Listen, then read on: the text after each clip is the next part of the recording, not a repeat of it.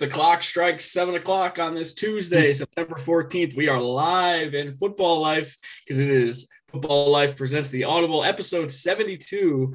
I'm your host, Randy Hammond, alongside Matt Bushnell, and we got football to talk about, Matt. Week one officially in the books. Uh, you got your overreactions ready? I, I my overreactions are not only ready, but they're stocked and loaded and ready to be fired, Randy. it is truly one of the best sports weeks of the year. You got to watch some football, you get to overreact about some teams, your own teams, other teams, some expectations out the window, some you're changing mind on some teams here and there. It's truly one of the best weeks that we have. Um, but before we get into it, Matt, episode 72, man. I mean, this is a more interesting number to me. Um, I got a player that comes to my mind right away. It's a legendary Giant, Osi Umenyiora, pass rusher to help the Giants win two Super Bowls. He will forever be a Giant favorite. And uh, yeah, I miss him. I wish the Giants had a pass rusher like him today. So uh, you got anyone for 72, Matt? Well, you know what? As a Chicago Bears fan, the one guy that comes to mind, and it's not a good coming to mind, it is Charles Leno. And mm-hmm. the Washington Football Club got their first Charles Leno experience Mm-hmm. And it resulted in Ryan Fitzpatrick now landing in the IR.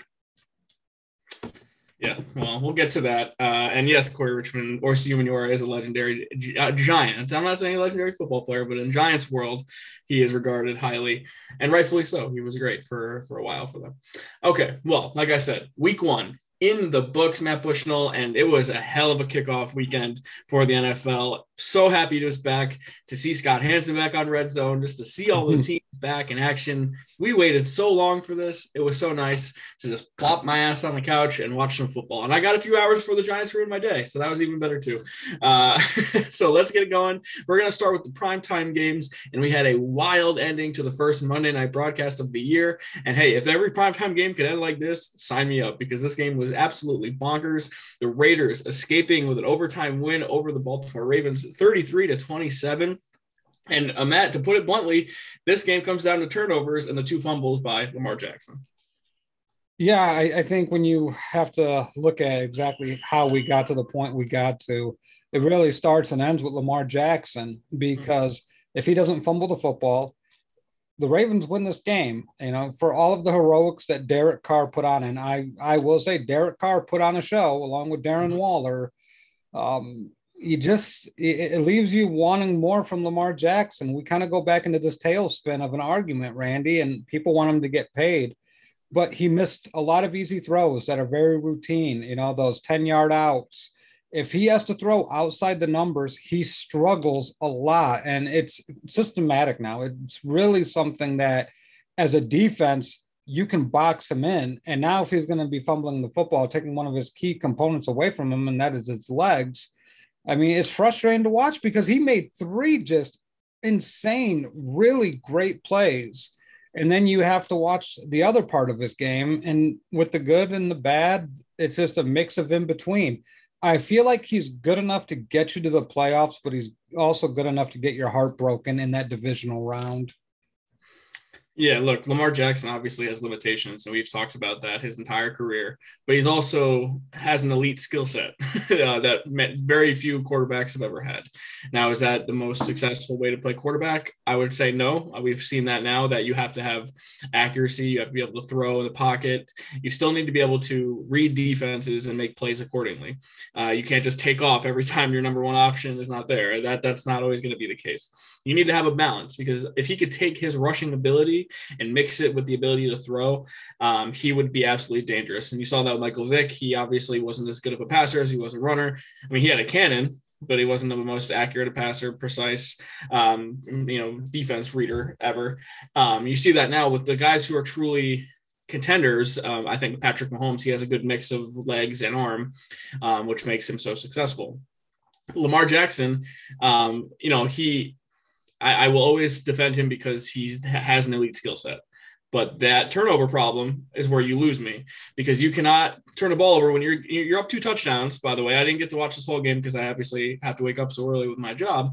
Um, but you're up two touchdowns and you not only let them get a chance to tie it at the end, you basically gave them the game in overtime. So uh, those are unacceptable mistakes when you're the leader of the team. When you already have your top two running backs out uh, and your defense did enough to win the game, uh, you can't help them give it back. On the other side of the ball, Derek Carr. Um, I, am not saying this was a quarterback performance for the ages because I don't think either guy played really well. But Derek Carr, like you said, he did the he did the thing. Uh, 34 of 56 for Derek Carr, 435 yards, two touchdowns, including the game winner to Zay Jones in overtime. And I love this about Derek Carr in the post game interview. He said, um, hey, you know, we we coach always said if you see this look, we're gonna call this play, call this audible, and I'm gonna throw it to that spot. And every time they ran that play, Zay Jones never missed a rep. He was there every single time. And he he gave credit to Zay Jones. He said he's the hardest working guy on the team, and that's he gave him a ton of credit for it. I love that because it's selfless and you're giving credit to the guys on your team. You understand why you have success is because your teammates.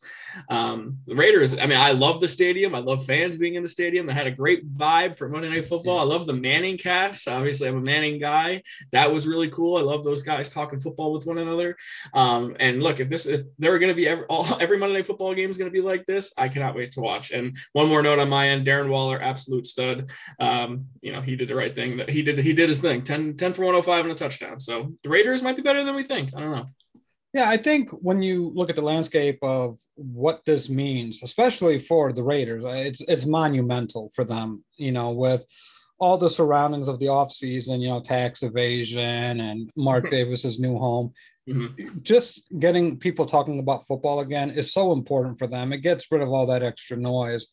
But just the fact that Derek Carr is it almost feels like we what we saw last year and then this year, it's building up to a top 10 quarterback. And as a Raiders fan, you have to be pretty excited about that. Darren Waller, you know, he, he's in that conversation. He's up there with Travis Kelce.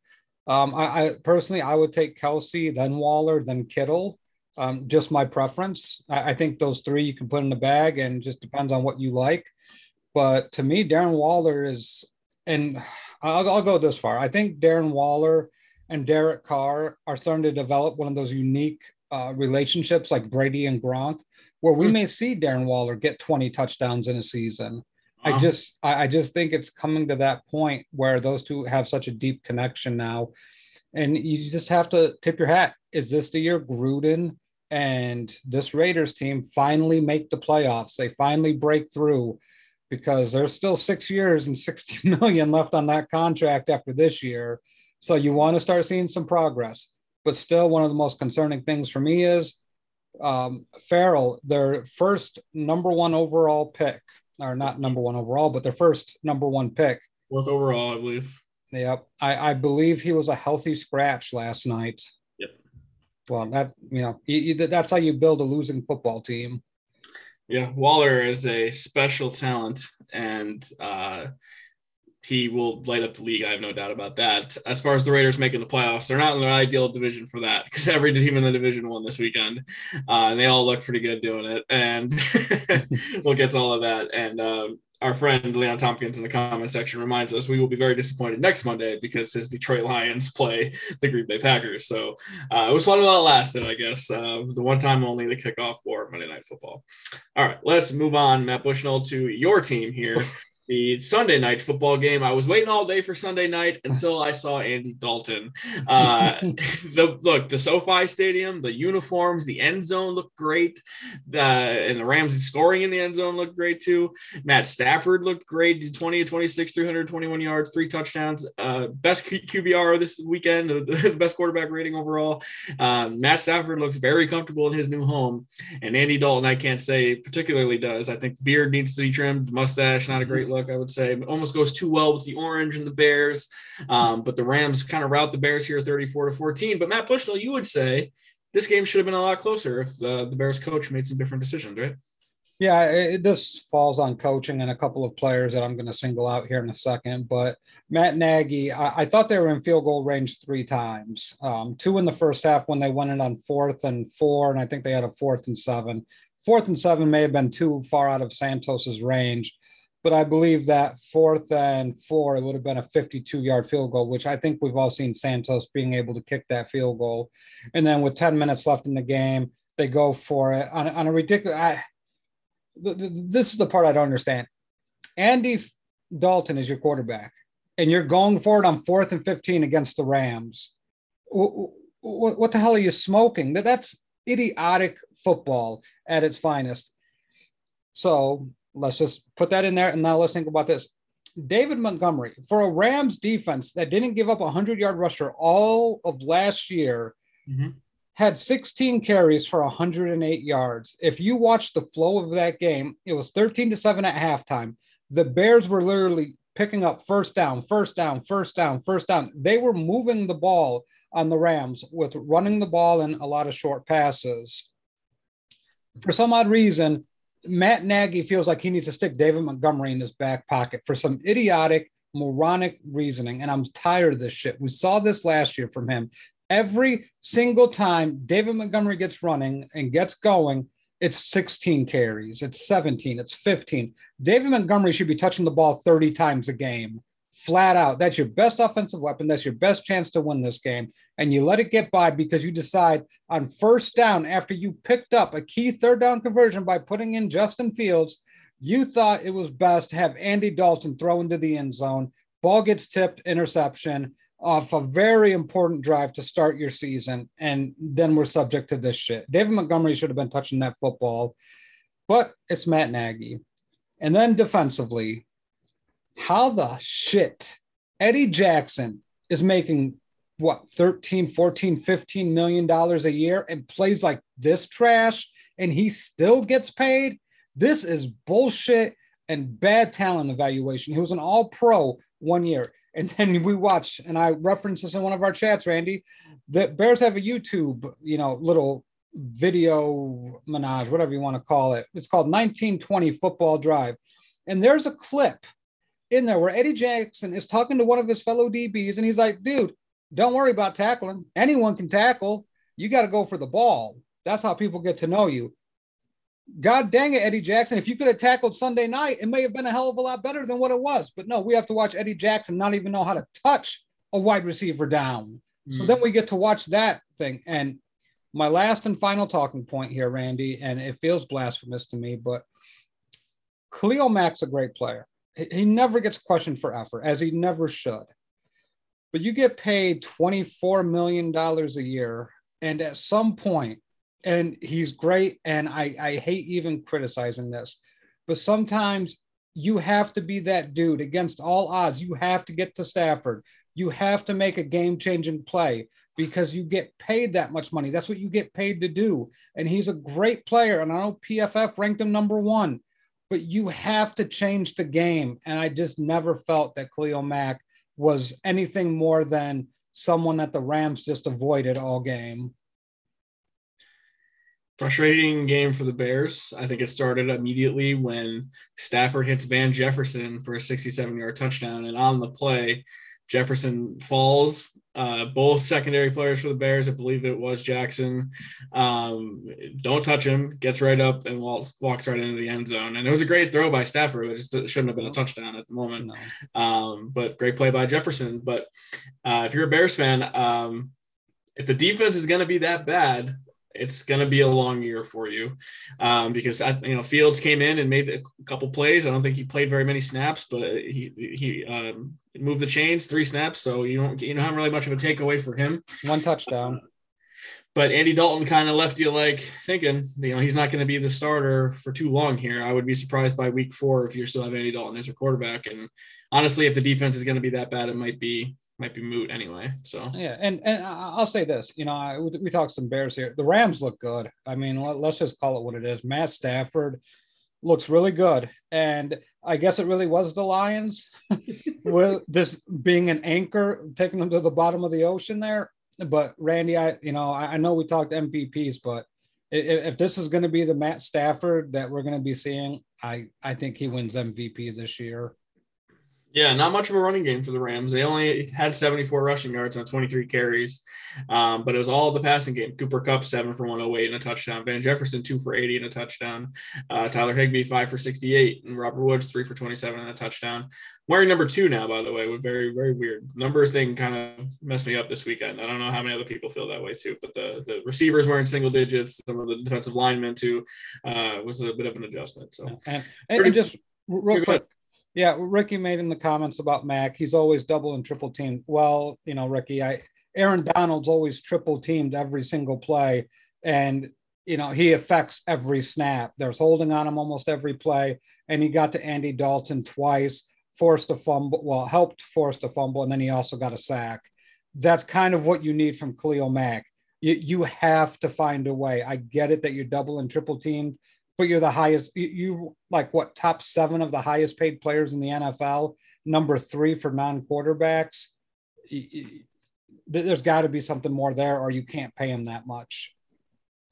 Yeah, I understand what you mean too, because like you said, Don, Donald attracts that a ton of kind of attention. Uh, Myles Garrett uh, uh, requires that sort of attention, and T.J. Watt, who we'll talk about in a little bit, also gets double teamed quite a bit, and they all seem to make uh, an impact. So whether it's an effort issue with Mack, or maybe he's uh, approaching that past peak of a point of his yeah. career, um, it's you, you expect more from him, that's for sure.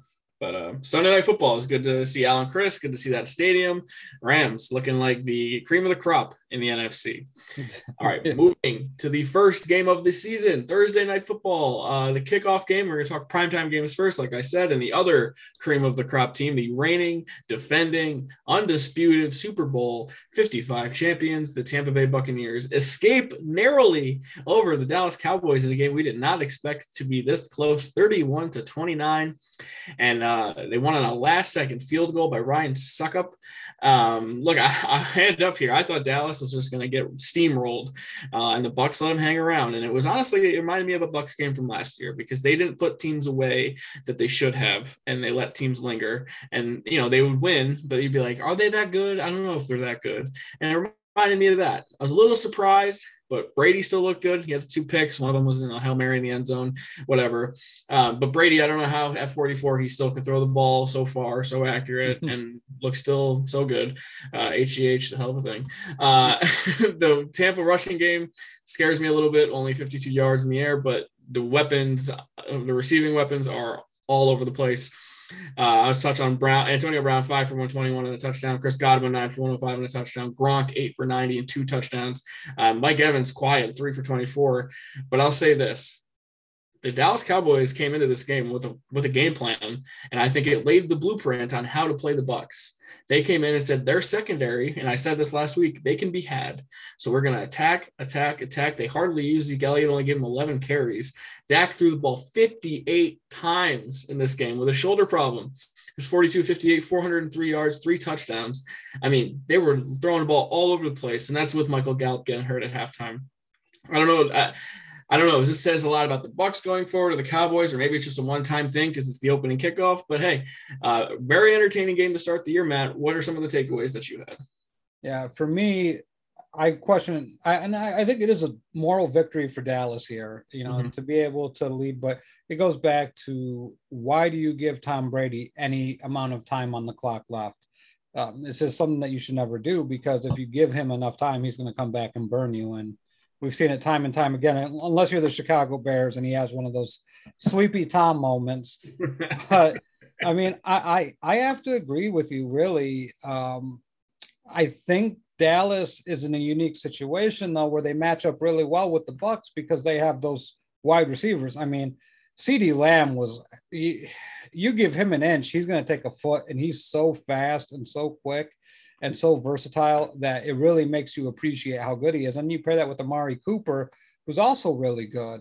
So the Cowboys have, you know, enough weapons. And I think a lot of Zeke haters out there kind of need to tip their cap to him because he was kind of the unsung hero for me. And if you appreciate football and you know how difficult it is to pick up a blitz and how hard it is for running backs to block, Zeke is really, really, really good at that. So him, so him sacrificing his touches and him sacrificing himself for the betterment of the team, it, it's nice to see. Dallas defensively, you know, they're just kind of yeah, they have to get turnovers to win football games. And Tom gave them two interceptions. I'll say this: they had Tom Brady and they forced a fumble, and somehow the ball magically ended back ended up back in Tom's hands, and mm-hmm. he threw an absolute dart so sometimes it makes you feel like it is how lucky is Tom Brady in all of this? So Dallas has some work to do with, especially with Collins getting suspended for five games now. So that that's going to change some things. But going forward for Dallas, it's a momentum builder. I, I think Dak still has some lingering shoulder injuries there, Randy, because you kind of see like there was real no darts there. It was a lot of loft, a lot of touch passes. I didn't see a lot of zip on some of those passes. So maybe that's something that he has to build back up. Yeah, I agree. I, I felt like I could have seen a little bit more oomph coming out of his throws, but ultimately threw the ball 58 times. So uh, who are us to say how he looked or how he felt, right? Yeah. Um, I will say the Cowboys did get four turnovers. We mentioned the two uh, Brady picks, and then Chris Godwin with, with a fumble, and Ronald Jones also with a fumble, which led to him getting benched early on in this game. So maybe that kept the Cowboys in the game. A uh, you could argue there was a missed offensive pass interference hearing on Godwin at the end of the game too. If you're a Cowboys fan, I'd understand your frustration there. Um, but I'd, I'd be encouraged if you're a Cowboys fan, I would because Amari Cooper, 13 for 139 and two touchdowns, absolutely torched that defense. Then CeeDee Lamb, seven for 104 on 15 targets. He absolutely could have had what Cooper had. He had a bad drop. Dak missed him one time. Like these two alone, even without Gallup, are disgusting together. Yeah. Um, and I, I, I, to your point about Zeke, yes, he is absolutely the best pass blocking running back in the NFL. With that said, he, I'm a little worried about the guy because he had a. They they threw they had an option on the left side, and Dak pitched him the ball. And I know Jarwin missed the block, but when you're an elite running back and you only have one guy to miss, for a touchdown, you got to make a miss. And he didn't. He got tackled one on one in the open field. So I'd be a little concerned about that. Uh, but nonetheless, uh, overall, Cowboys fan, you'd be optimistic moving forward because you really gave it to the champs and you, you, you came in with a good game plan, which I wasn't 100% sure the Cowboys were even possible of. So I credit to them on that. All right, Matt Bushnell, you ready to talk about the rest of the games here? I mean, look, this is going to be a long show, folks. Buckle up yeah. on this one. Um, they really set the tone in this game. I will say, Bucks Cowboys. They really got me even more excited for Sunday. So Great let's get it going game. on Sunday, Matt Bushnell. We're going to start um, with a matchup in the or an NFC East team. It's going to be the team I predicted to come in last in this division, and they are the only team with a win. They're the first place, the Philadelphia Eagles routing, absolutely soaring over the Atlanta Falcons, 32 to 6. Jalen Hurts looking like the man 27 to 35, 264 yards, three touchdowns on the ground, seven for 62. He looks unstoppable. The Eagles' running game looks really good. The defense looked locked down on the Falcons. I, I'm not shocked that the Eagles won. I'm shocked at the dominating fashion in which they won. Um, Arthur Smith, I'm shocked did not have the Falcons more ready to play. I'm disappointed in the game plan. And Matt Ryan, Matt, looked pretty bad. Yeah, I just I go back to one of our talking points. I thought Jalen Hurts was going to be a good quarterback coming mm-hmm. into the draft, and now you see him with a scheme that makes sense. You gave him a heck of a playmaker. Congratulations to all the rookies scoring touchdowns. I think that's one of the themes we saw this weekend, Randy. Randy was rookies scoring touchdowns. DeVonta Smith, heck of a performance for him, really for a rookie wide receiver. It was really nice to see him do that. But this was all Jalen Hurts all the time. He's if he plays like this, Randy, he might be the best quarterback in the NFC East. I mean, Washington doesn't have one, the Giants don't have one, and Dallas has Dak. Uh, I mean, it's not out of the realm of possibilities. Hurts plays like this for eight more weeks, and he's anointed the best quarterback in that division. So good on Hurts. It's nice to see the Eagles for just a coach that is totally incapable of talking. Like, do not put a microphone in front of Nick Sirianni or whatever his name is. Sirianni. Sirianni. Just keep the microphone away from him. Don't let him talk, but the dude can coach. The Eagles came out prepared. They had a game plan and they executed it perfectly. So, congratulations to them. The Falcons have such a long way to go. Matt Ryan looks every bit his age, like you said. So, yeah, uh, Eagles are going up. Falcons, yeah, that Kyle Pitts pick. Maybe you could have used uh, Patrick Surtain here. I gotta say that that, that Kyle Pitts pick makes it gives me Saquon Barkley vibes from 2018, except he's not to have quite the year Saquon had in his rookie year. Um, look, Sirianni, man, he really impressed me because he came out and he wasn't afraid. He had a great game plan. Um, they score a touchdown in the second quarter, and then the Falcons have a penalty. So instead of kicking the extra point, he was aggressive and said, "I'm going for two. and then he got it. And then it was a 15 to six game at halftime. I'm like, you know what? This is this man's first game. He has every right to just say, you know what, we scored a touchdown. Let's just kick the extra point and move on. He said, no what? No, I'm going to make a name for myself and establish myself and go for this. And they got it. And uh, Hurts just opens up up so much of the run game for them because Miles Sanders, 15 to 74. Uh, I think it's Kevin Gainwell. I'm not 100% sure his first name, but he had six, uh, nine for 37 and a touchdown overall, 173 yards on the ground with Hurts there. The RPOs are so hard to defend. And now that they have a number one in DeVonta Smith, who I thought looked really good, and the touchdown grab was really nice yep. uh, there in the first half. Um, they maybe they'll get some more out of Jalen Reagor, who had a touchdown this game, six for 49. He was a first round pick. Dallas Goedert, the throw to Goedert, And if you haven't seen the throw to Goedert, it was a veteran throw. Like you would have thought Pat Mahomes made this throw because Hurts is rolling out to his right and Goedert is not open. He is double teamed and he threw to a spot and Goedert said, I'm going to go get it. And he dove in. It was the only spot that Goedert could have got it. And I did not know Hurts is capable of that. And that is a special play uh, by him there. Um, so, look, the Eagles, I, I don't want to be an overreaction, but if I'm going to overreact on anything, they look like the best team in the division right now. Yeah. And they're the only team that won, but I am stunned that this that, they dominated the Falcons this much. And we might be talking about the Falcons as a team with number one pick potential. Because uh, if they they're getting beat up by Nick Sirianni this bad, it's probably going to get worse. And I just want to note about Arthur Smith. They did have 124 yards on the ground, but Mike Davis is their starting running back. Was just 15 of 49, 15 for 49. Their leading rusher, Matt Bushnell, Cordarrelle Patterson, seven for 54. That's going to be a real problem all year if Arthur Smith can't figure out how to run the ball. See, and this is why you don't half-ass a rebuild, Randy. We talk about it all the time. We talk about in baseball. You half-ass these things, and it comes back and bites you in the rear. Arthur Smith, great coach, but they should have moved off Matt Ryan. You mm-hmm. know, mm-hmm. Ridley's a building block. You got him, but man, this roster leaves a lot to be desired, and that's why Kyle Pitts was not the right pick at number four. Absolutely not. And they came out fast. I thought they looked good in their first drive, but and Arthur Smith alluded to this after the game. When you put yourself in predictable situations, it makes it easier on the defense. So when you're down 22 to 6 and you're you're not really threatening to run the ball, you know, the, the Eagles were allowed to pin their ears back and just go all out on Matt Ryan. So, yep. Uh, Falcons got some work to do. I believe they have the Bucks next week, so it doesn't get much easier for them. so, uh, yeah, Eagles want to know top of the NFC East. So, uh, hand up. I didn't see that one coming uh, necessarily. All right, the other team in Pennsylvania, Matt Bushnell, also played, wow. and they played in Western New York, and they were down ten nothing in this game into the second half, and it looked like uh, it was over for Pittsburgh, but the defense kept Josh Allen in check and gave the Steelers offense enough time to come back. And this ended up being a Steelers win 23 to 16. Um, if you're a Josh Allen lover, I feel bad because he definitely looked like he regressed in this game, but you got to give a ton of credit to the Steelers defense. They came to play. Mike Tomlin uh, has never had a losing season in his entire head coaching career with the Steelers. I feel like I have to reiterate, reiterate that. So we were down on Pittsburgh, but now overreaction Tuesdays here, Matt. I kind of feel like the Steelers are here and maybe we should have given them a little bit more respect.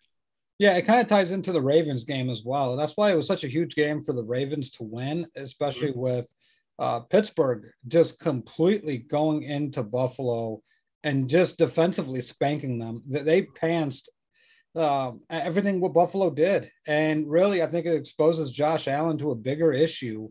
They gave him all that money and they limited his ability to roll out to the right. And guess what?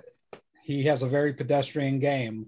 Um, you take away Stefon Diggs, this could be an issue for Buffalo and it goes back to a larger point, I think, Randy. A, a lot of these teams with some of these off-season noises, like Buffalo with the whole COVID vaccine issue and everything, and you know, still trying to fight that fight. It's whatever, but man, you, you really need to limit distractions as much as you can. I think going into a season, Pittsburgh workmanlike, and you know, um, I, I gave Pittsburgh a lot of shit, rightfully so, because I thought you know you can't win with Ben Roethlisberger being a dinosaur and you know the guys like Corey Richmond, Jason Makovich, and, and a lot of people. I think even you to a certain extent, Randy, where you know you're like, ah, Pittsburgh's not going to be that bad. Where I had Pittsburgh finishing with double-digit losses. That Buffalo win is huge, and if they're able to take this formula and move it on, it's probably double-digit wins. Look, if the defense is going to be this good, we're talking about the best unit in the NFL defensively because yeah. they they took the runner up for the MVP and just totally said that's an outlier because you're not looking like that today. Uh, Allen went 30 of 51 for 270 yards and a touchdown. And in the second half, really just got dominated. And it wasn't even like the offensive line got completely overwhelmed. TJ Watt had two sacks. Cameron Heyward had a sack.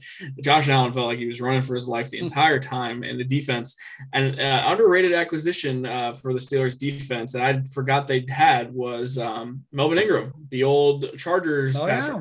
opposite of uh, but Mr. Bosa. So I, I, forgot they had him, and he was out there making plays out opposite TJ Watt. So that's a good signing for them look, if you're a Steelers fan, the offense I think you know needs work. The Najee Harris experience so far, 16 to 45.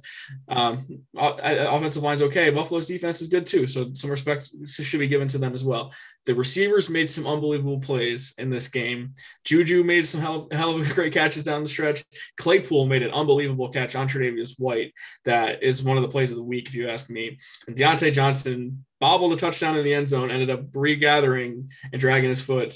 I believe that's the one that gave him the lead. So, um, look, Big Ben can still sling it. It's weird seeing him skinny, but it looked like he came into the offseason dedicated to his body and his health, and you're seeing the results of that now. So, um, if the Steelers defense can do that to Buffalo, I think they're going to be doing that to a lot of teams. And credit to Mike Tomlin. I, I give Mike Tomlin and Ben Roethlisberger a lot of shit. I definitely thought they were going to be better than what you thought. But if they're this good, we could be looking at the Steelers as repeat AFC North champions once again. Uh, yeah, I like Cleveland a lot, but we'll, we'll get to them. Yeah, this is Overreaction Tuesday, so these are things I have to say yes, uh, as part true. this job here. So I'm very impressed by the Steelers. If you're a Bills fan, that's got that loss is going to hurt for a long time because you were up ten nothing and you had them backs against the ropes, and they came back on you. So if you're I, I, if you're a Buffalo fan, you really have to get right next week, and if you're a Steelers fan, you got to be flying high because I think the expectations were flipped on this game, and it turns out this is why you play football to begin with. Yep, and, and this game you could look back on and be like, that's why we didn't get home field advantage yeah. which is which could be very important. It's a good point. If we look back and Buffalo's two seed, could be a real difference maker now. Yep. All right, moving on to a team in the NFC North and also a team in the AFC North here, Matt Bushnell. Uh, it's much to your delight here. The mm-hmm. Minnesota Vikings going into Cincinnati and beating up on the Bengals. No, that actually didn't happen. Joe Burrow is back and he is the freaking man because the Bengals almost blew a 14 point lead to the Vikings. Uh, the Vikings would tie it, send it to overtime, and then Joe Burrow overriding his head coach Zac Taylor, calling an audible and creating the play to set him up into, uh, into field goal range. I believe it was a throw uh, to I believe it was one of the receivers there, Higgins, I think it was. Uh, but nonetheless, he called an audible, made the play, set up for McPherson's game winning field goal with, uh, I believe, less than four minutes left in overtime. This one took a while. Um, but 27 24, the Bengals upset the Vikings. And look, there's a lot of talk about this in our, one of our chats earlier with our friend Lucas Albert.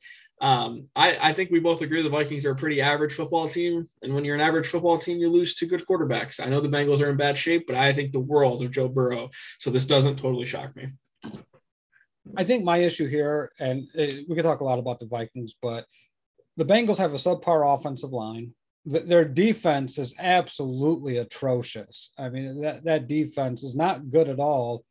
And there's people questioning how good Zac Taylor is if Joe Burrow doesn't do Joe Burrow type things, the Bengals probably lose this game or it ends in a tie, which speaks volumes. You take a look at the Vikings, and maybe it's my Mike Tomlin theory, but just flipped on another Mike, and that's Mike Zimmer. Sometimes your message just stops, you know, and the team's just, it, it needs something different. The Vikings played undisciplined, sloppy football you know, the, the DBs got burned by Ja'Marr Chase and Higgins. I'm not, I don't, you know, there was a couple of, there was another wide receiver. I forget his name, but, um, there's Boyd, Uzomah. I mean, those guys made plays. Yeah. Yeah. And with Joe Burrow, you give him an inch and he really does take a mile. Joe Burrow is going to be a top five quarterback in this league. I, I just, you see everything from this kid. You know, you're probably looking at Mahomes, Burrow, you know, I don't know how much longer, you know, you're probably going to usher out Rodgers and Wilson in the near future. But with Justin Herbert, Mahomes, and uh, Joe Burrow, you know, this, this league's in pretty good shape. And we take a look at what he can do. But still, you got to find a way to get to the passer. Cincinnati's offensive line's not good, and you just give Joe Burrow plenty of time to throw the football. Minnesota absolutely deserved to lose this game if Minnesota played against a better team, they are absolutely getting smoked. And we're mm-hmm. probably looking at a Green Bay, New Orleans type of deal here. It, it was just a pathetic performance. And I know Viking fans will chirp, say, you know, we only lost by three. You lost by three to the freaking Bengals. Uh, yeah. I mean, you, you, didn't play the Saints, you didn't play the Rams, and you sure as hell didn't play the 49ers. So, you know, so, so save all that chirping until you actually play a good team. Mm-hmm. Bengals have an interesting matchup coming up this week, and and I think that'll be you know a more interesting measuring stick because if the Bengals can beat these mediocre teams like they have one coming in next week, mm-hmm. I don't know Joe Burrow. Eh, yeah, we're starting to see some things pretty early here. Yeah, I, I think the world of Joe Burrow. I had some questions coming into camp about his knee, but he kind of shut, shut everyone up on that. Yeah. Um, hey, the Vikings had five sacks, so they, it doesn't feel like it, but they did. Pierce had two, Harrison Smith had one, Danielle Hunter had one, uh, and uh-huh. Vigil had one as well. But Burrow kept getting up, kept making all the big throws. The 20 to 27, 261 yards, two touchdowns for Burrow. Uh, they ran the ball. I think that was probably the most surprising thing is that with the bad offensive line, Joe Mixon was still 29 off for 127 and a touchdown. Um, and then I'll give credit to Ja'Marr Chase. He was getting killed all offseason, all, all camp, all spring, uh, preseason uh, for not being able to see the ball, can't catch the ball. He had five for 101 and a touchdown. Tee Higgins, 458 and a touchdown as well. Um, and I love Burrow in the post game. Uh, Chase got done his interview and Burrow sits down. He's like, Oh, I thought Chase couldn't catch the ball. I don't know if this is this the longest troll petty attempt I've ever seen, or is it legitimately just Ja'Marr Chase getting up for a big game? Nonetheless, you got to like what you see if you're a Bengals fan on that front. And if you're a Bengals fan, you get BJ Hill from the Giants, by the way, for an offensive lineman who was bad anyway. And BJ Hill gets two huge sacks at the end of this game. So uh, just rubbing salt in the wound there as a Giants fan. But Kirk Cousins, too, um, 36 of 49, 351 yards, two touchdowns. I felt like time and time again, you just didn't believe that Kirk Cousins was going to get the job done. And that is the, the just the theme for Kirk Cousins' entire, entire career. You could tell he only really trusted Adam Thielen. He was 9 and 92 for two touchdowns. Um, KJ Osborn, seven for 76. And then Justin Jefferson, who was the rookie sensation. Um, he was five for 71, but overall, I just felt like, you know, Kirk Cousins couldn't get totally comfortable in this game, and yet they kept throwing it. And Dalvin Cook couldn't get going either, 20 to 61 for a touchdown. But if you're a Vikings fan, any high expectations you had for this year, I think come down drastically. And if you're a Bengals fan, you're like, shit, I didn't think we were going to win that many games anyway. Sign me up. I'll take that. Yeah, if you take a look at this in a microscope, you know, it's the same Kirk Cousins when mm-hmm. he's down, he puts up fantastic numbers. Like he, he rallies some wagons, he gets some garbage points. Fantasy football superstar Kirk Cousins. But if you want a winning football team, this dude's the biggest piece of shit that you could possibly have. There is nothing about his aura that makes me believe that they were going to come back and win this game at the quarterback position. If they were going to win this game, it either had to be by Dalvin Cook or a play from that defense. And unfortunately, I don't think the defense is good enough to make those plays. And Dalvin Cook is just, you know, the, the weapons on offense are so good. And you have to watch this piece of this turd try to do something with it, and he can't. That's the story. That's why I never believe in the Vikings. That's why I never will believe in the Vikings. This may be the most talented roster in the NFC North, Randy, but with that turd playing quarterback, it's like an anchor and it brings down this entire organization. And I'm so glad for it as a Bears fan because if they had a real quarterback, this team's a perennial division winner, not the Green Bay Packers. So hmm. thank you, Vikings, and thank you, Kirk Cousins. Yeah, I'm not sure what the contract looks like for Cousins. I know it's fully guaranteed. Oh, but they gave him two more years, baby. Two more years. So maybe maybe not. I was going to suggest maybe Kellen Mond finds his way onto the fields at some point this year. But if you're paying Kirk Cousins that much, I don't think that's going to happen. But um, you know, the Vikings will be be average. They'll win eight nine games and they'll lose to good quarterbacks. That's just what average teams have always done in the NFL. So um, losing to the Bengals is bad, yes. Losing to Joe Burrow, we're going to find out pretty quickly. Probably isn't the most embarrassing thing in the world. No. All right, we're going to move on to my survivor pick, keeping me alive for this week. Thank you, the San Francisco 49ers, our fearless leader, Henry Maldonado Jr.'s team, rolling the Lions. And this score is much closer than the game would indicate uh, 41 to 33. Um, the Lions scoring 16 fourth quarter points. We call those garbage time po- points, folks. Uh, Jared Goff going full Blake Bortles in this game. He finishes 38 to 57, 338 yards, three touchdowns. Um, and the Niners, it's all about the running game and uh, Jimmy Garoppolo too. I mean, Jimmy Garoppolo played okay, 17 to 25, 314 yards and a touchdown. Um, but Raheem Mostert leaves this game early, finishes with just 20 yards rushing. Now out for the entire season. He elected to have season-ending surgery. I believe it's his knee, so that sucks. But uh, the Niners are a team where they are the definition of running backs do not matter because Raheem Mostert is an undrafted free agent. Is runs like the best running back you've ever seen. They bring in this guy Elijah Mitchell, who comes in has 19 carries for 104 yards and a touchdown. Hasty only has one carry; he doesn't do much. Garoppolo two yards, and Trey Lance also had two yards rushing. Overall, 131 yards rushing as a team. And Mitchell, this is the guy I never even heard of before the game. Trey Sermon was a healthy scratch, the third round pick that they had. Um, the Niners just do what they want with the run game, and I'm extremely jealous that they don't value running backs at all because that's my philosophy, uh, totally in real life too. Uh, and this game was the Deebo Samuel game. He had nine catches for 189 yards and a touchdown. He absolutely just destroyed third round, a third overall pick Jeff Okudah from last year and took a ball to the house 79 yards. And then Okudah's season is over. He tears his Achilles and it's done for for him. Uh, George Kittle adds four for 78 here. And Trey Lance, by the way, got in this game through one pass for a touchdown uh, as well. So, so the rookie's getting a little burn here at the end uh, and, and Fields and Lance. But overall, this just kind of shows me the Lions are one of the worst teams in the NFL, and they're going to do this garbage time thing. And if you're doing a survivor pool, you're going to want to pick against Jared Goff each and every week. Yeah, to me, the Niners had this game won in the third quarter. It, was mm-hmm. it was over probably before then. Uh, the Lions are kind of what I thought they would be. It, they're not going to quit. Dan Campbell is that type of coach. I'm not sure if he's a you know a, a good coach. He's going to be capable of winning big games, but he changes the atmosphere and the attitude of the Lions, which I think is mm-hmm. important here.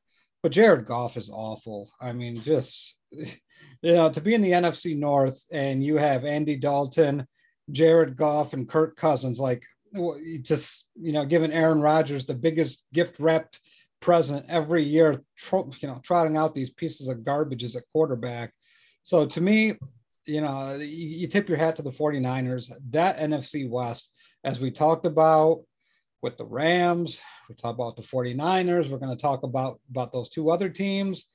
It is going to be a bloodbath in that division. And I cannot wait for this 49ers and Rams matchup again. It mm-hmm. is going to be fantastic. I think the Lions are picking number one in the draft. It's just they're that bad. They okay. are so bad.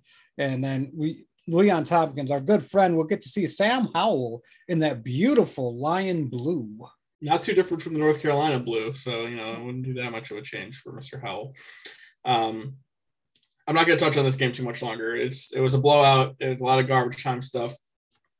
But I will say, if you're a fantasy footballer like me, the Lions will have sneaky fantasy value in the sense that they will have 2016 Jags vibes where Blake Bortles would be down four touchdowns and they would get two, three garbage time touchdowns. And I'm just going to show it. Goff finished with 338 yards and three touchdowns. Uh, Jamaal Williams had nine carries for 54 yards and a touchdown. He also had eight catches for 56 yards. D'Andre Swift had 39 yards rushing. He also had eight catches for 65 yards and a touchdown. And a tight end who's establishing himself. You know, there's a big three. There might be a big four because TJ Hockenson had eight catches for 97 yards and a touchdown. TJ Hockenson is, is pretty good. So that big three. If you're if you're a fantasy football player, the Lions aren't sexy, but garbage time is prime time for fantasy points, and they're going to keep doing that all year long. I have no doubt about that. Yeah, I agree. There's not much to talk about here. The Lions will give you fantasy garbage points, which is valuable, you know, for a fantasy team. D'Andre Swift may end up being a top 12 fantasy running back with as many games they get blown out of. So don't sleep yeah. on Swift. And Jamaal Williams is good too. If you have Jamaal Williams, yeah. you know, he, he's he's going to put up numbers too because he's going to get a ton of playing time. All right. Well, I told you the Niners are my survivor pick. If you went with them, you you lived to, you lived to play another day, as former friend would say. Uh, congratulations on that. All right, moving on to a team that's pretty popular uh, for one person in our group, our friend Corey Decker, the Arizona Cardinals coming in to Nashville, Tennessee, and boat racing the Tennessee Titans. I had my concerns about the Titans in our divisional preview, but my goodness, were they on display in this game? This game was not particularly close healthy Kyler Murray looked uh, incredible. He made some unbelievable plays that only Kyler Murray could make 21 to 32, 289 yards, four touchdowns. And Ryan Tannehill could not get the thing going 21 to 35, 212, and a touchdown.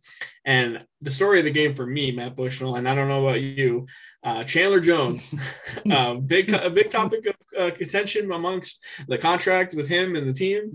Uh, pay the man. He had six tackles, five sacks. He had five sacks. I mean, he, was, he dominated this game, absolutely bullied Taylor Lewan the entire time. and he just said, You're not winning this game. And uh, I hand up because I said I didn't think they could stop Derrick Henry. Not only did they stop Derrick Henry, he was a complete non factor for the entire game. So the Cardinals 1 0, 38 13 over the Titans. Yeah, I, I had the distinct pleasure of being able to watch this game live and everything. I mean, Ky- Kyler Murray just left me in awe with some of the things that he does on the field. He's everything you wish Lamar Jackson could be, you know, sure. with the speed, the throw, the touch, everything. There's not one throw on the field that Kyler Murray cannot make. Um, Tennessee's defense is as bad as advertised. They couldn't guard, they couldn't do anything against DeAndre Hopkins. They made AJ Green a factor, as hard as that is to believe. Um, Chase Edmonds had a little bit of a rub here. He didn't look too bad. James Conner, I, you know, there, there's some people that may say James Conner didn't look bad. I didn't like what he brought to the table, but Kyler Murray is just like that gigantic eraser where he can just erase everything bad that your mm-hmm. offense does, and he's so electric. And then the defense. I mean, knowing that the Bears have to play the Arizona Cardinals absolutely terrifies me. My only hope is that JJ Watt's hurt because mm-hmm. what JJ Watt was doing at the line of scrimmage and at the point of attack was criminal. He looked like NFL Defensive Player of the Year, JJ Watt. And oh, by the way, he's got Chandler Jones on the opposite side of him. And sometimes, Randy, they put him on the same damn side, and then Chandler Jones was just gone. It, it was incredible to watch. I think their secondary could be a little bit of an issue here for them. Um, mm-hmm. But like you said, Ryan Tannehill was never able to get going. Julio Jones needs, I mean, if, if this is what they got in Julio Jones, this AFC, good. yeah, oh, it's not good. This AFC South is, you start looking at the Houston Texans a little bit harder. um, but I'll say this uh, Julio and AJ Green both looked like pretty washed former elite wide receivers in this game. Did they that, that that's exactly what it did look like. It was just kind of like, man, Julio couldn't create separation. And when he did get separation and the ball was thrown to him, he dropped it. Mm-hmm. It's it's just it's scary to look at um, when you're looking at this from this perspective. To me, the Cardinals are as good as advertised. This NFC West, and I, I know we got one more team to cover, but man, it is just, I'm glad I'm on the West Coast because there's going to be some hellacious football games played on the West Coast. So hats off. I, this Cardinals team looks like it's going to be for real. Uh, Kyler has to be one of the most entertaining quarterbacks I have ever watched. And it's so unorthodox and unlike any other player. Like obviously, there's been great quarterbacks, but I don't know if there's ever been a QB quite like Kyler Murray. He, his size makes him look almost like a video game character yeah. and the way he rolls out, stops, backs up, throws the ball down the field. Uh, his ability to just run, spin this way, spin back this way, and throw a ball on the dime in the back of the end zone for DeAndre Hopkins. Like I don't know who else, who other, what other quarterback could do that. Like Mahomes maybe, but Kyler is just uniquely small and has great leverage to the ground that even Mahomes might not be able to make some of these plays healthy Kyler is must see TV for me, and yeah. I'm here for it. I was I criticized the Cardinals ahead of this ahead of this game. I should have directed that more to Mike Vrabel because his team did not look prepared, and they got absolutely boat raced by Kyler uh, and DeAndre Hopkins and Cliff Kingsbury. So uh, look, the AFC and NFC West are running away with this with the, as the best divisions in football. Both of their all the teams in those divisions won this week. That whole both those divisions are eight and zero oh coming out of this game. So uh, the Titans got work to do, and the Cardinals Cardinals, man. Looked really good. A very entertaining game from them. All right. We're gonna keep it going here. Like I told you guys, it's gonna be a long show. We're about halfway through these games. Let's keep it going. Um, all right, the next one on the list is another NFC West team, and it is the Seattle Seahawks. A team, honestly, we probably all overlooked a little bit coming into this year. And Russell Wilson looked incredible in his own right here. Um, I clicked the wrong game. Let me go back. But uh, Russell Wilson throwing dimes down the field uh, to Tyler Lockett and DK Metcalf, and overall just looking like prime Russell Wilson. So you love to see that. And the Colts I said this last week. The Colts to me feel like the most average team in the NFL, more so than the Vikings even. And they they looked it. I mean, I don't think Carson Wentz necessarily looked terrible, but he didn't look good either. I just feel like the Colts don't have a ton of elite offensive talent. Uh, they were not able to run the ball, and that's their bread and butter in this game. Uh, once you get down, it's harder and harder to run the ball, and you don't have a ton of receivers who create separation. And you got Carson Wentz kind of hobbling around on a bum foot. So a lot of it is a recipe for disaster.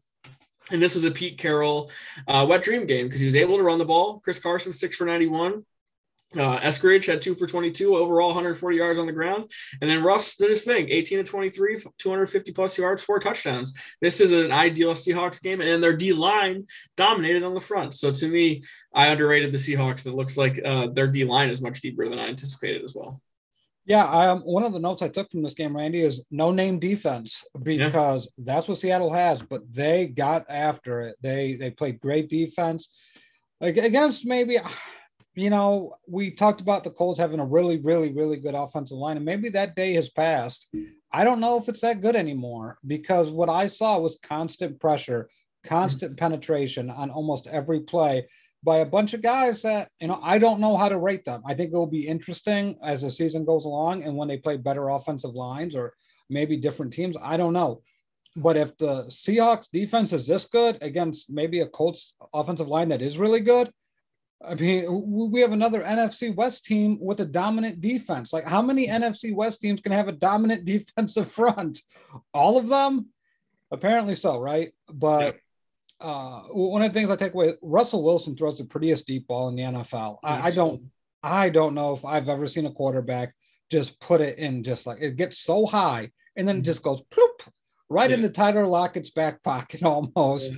It's so nice. It, it, really is. He is so good at that deep ball. And then you take a look at, you know, the Colts. You got to worry. I mean, lack of firepower is what I wrote, Randy. Uh, the, the more I watch this game, the more I'm just like, man, who's going to make a big play for them? Who's who's their big play guy? Michael Pittman looks good as a possession wide receiver, but there's no one I really worry about blowing the top off of a defense. It's just everything feels like it's 10 yards, 15 yards, nothing deeper.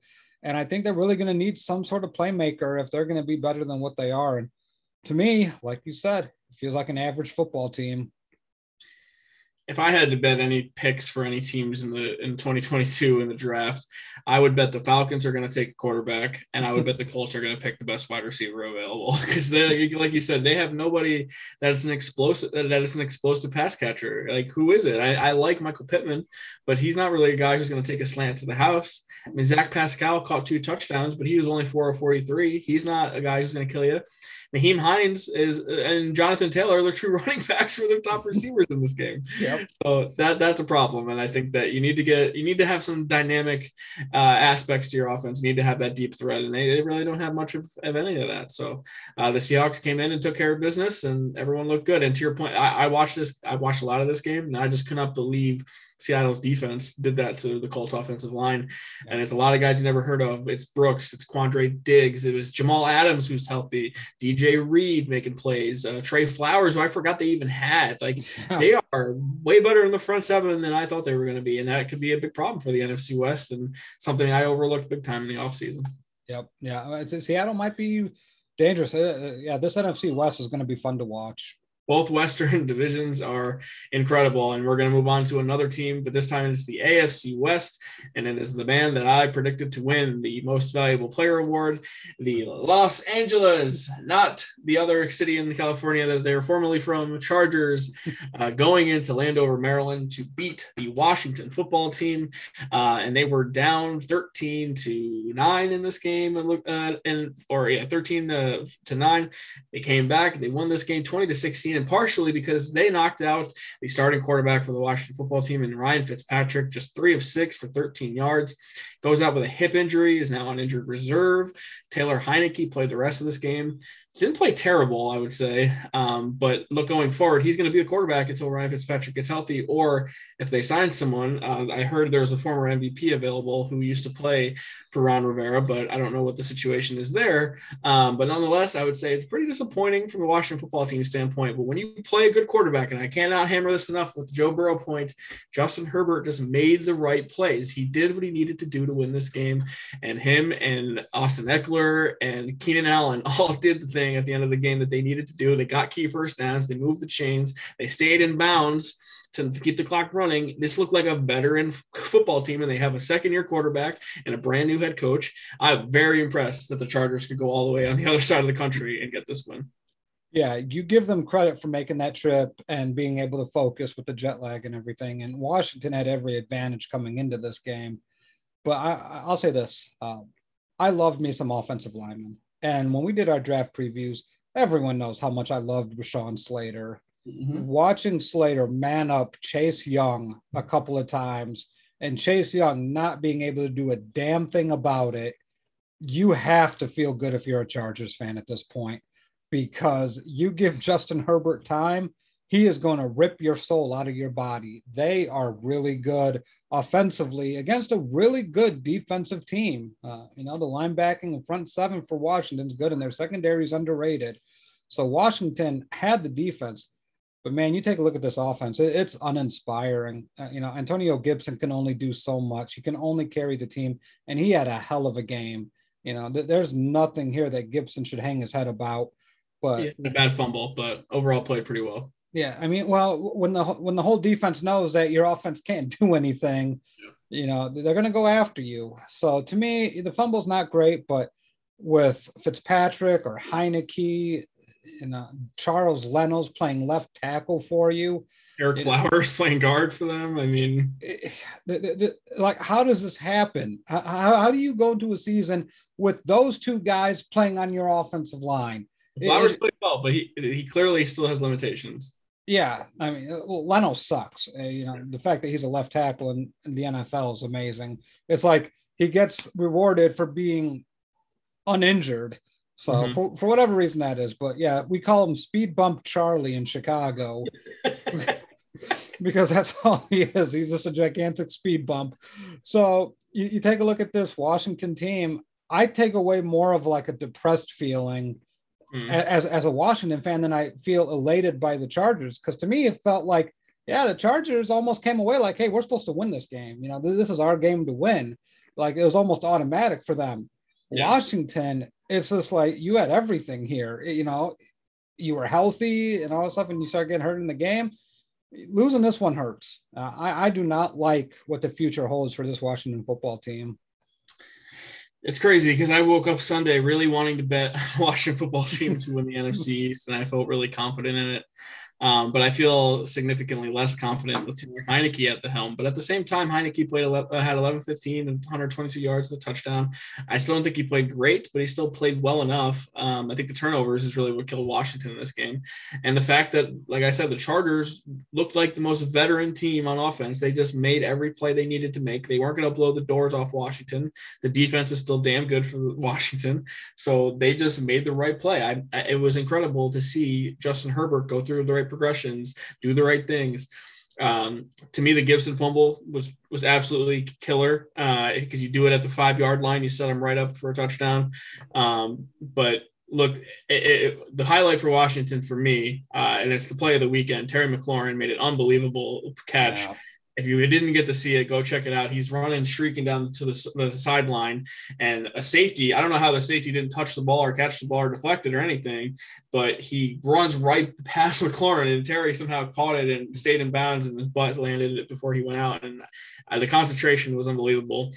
Washington still has playmakers. I think Terry McLaurin's a nice player. I think Logan Thomas is a nice player. And I think the world of Gibson, obviously. But if Taylor Heinicke does not play uh, at the level that they can hope he does, then they're in real trouble here. And then, you know what? The Giants probably feel like they have a more winnable game at hand now with Taylor Heinicke here.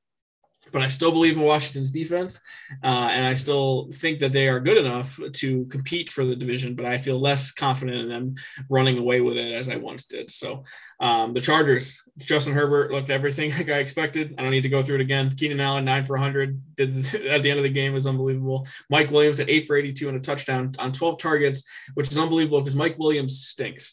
He had three absolutely horrid drops in this game, and yet Herbert still kept throwing to him. I love that aspect of Herbert. He still believes in his guys. Um, coming out of this game, I still like uh, my two bets going in. I was going to bet on Washington and NFC East and Justin Herbert to an MVP. Um, I still think Herbert has a great chance for that, and I think Washington still has a chance for NFC East, but I feel less confident in the second one. Uh, I'm still impressed by the Chargers. I, am just yeah, no, you, should, you should be. I mean, it, they went into there and they're able to win a game that maybe they shouldn't have won uh, I, I, still think it's going to be tough sledding, and, and we're going to get to the reason why with these next slate of games. But yeah, Chargers, you come away and you, you got to be pretty happy. Yep. If you're a Chargers fan, that's a game they typically would lose in the past. You know, the Chargers have lost that game one too many times before. So yep. uh, you can't be mad about that. Okay, moving on to one of the probably more boring games of the weekend, and it is Sam Darnold revenge game. Uh, the Panthers beating the Jets 19 to 14. Uh, Sam Darnold 24 35, 279 yards, the touchdown, the long touchdown to former Jet, of course, uh, Robbie Anderson. He only had one catch, 57 yards and a touch, um, and the Jet and the Panthers win 19 to 14 over the Jets. Um, this game was won basically in the first half. Carolina was up 16 to nothing. Um, the Jets, you know, put together a few things in the second half. If you're a Jets fan, I think you might be a little optimistic on how Wilson looked in the second half. Um, you still have issues on the front line. He was sacked six times. He threw a, a brutal pick. The arm talent is clearly there. Um, you have a nice receiver in Corey Davis. I think he played well, five for 97 and two touchdowns.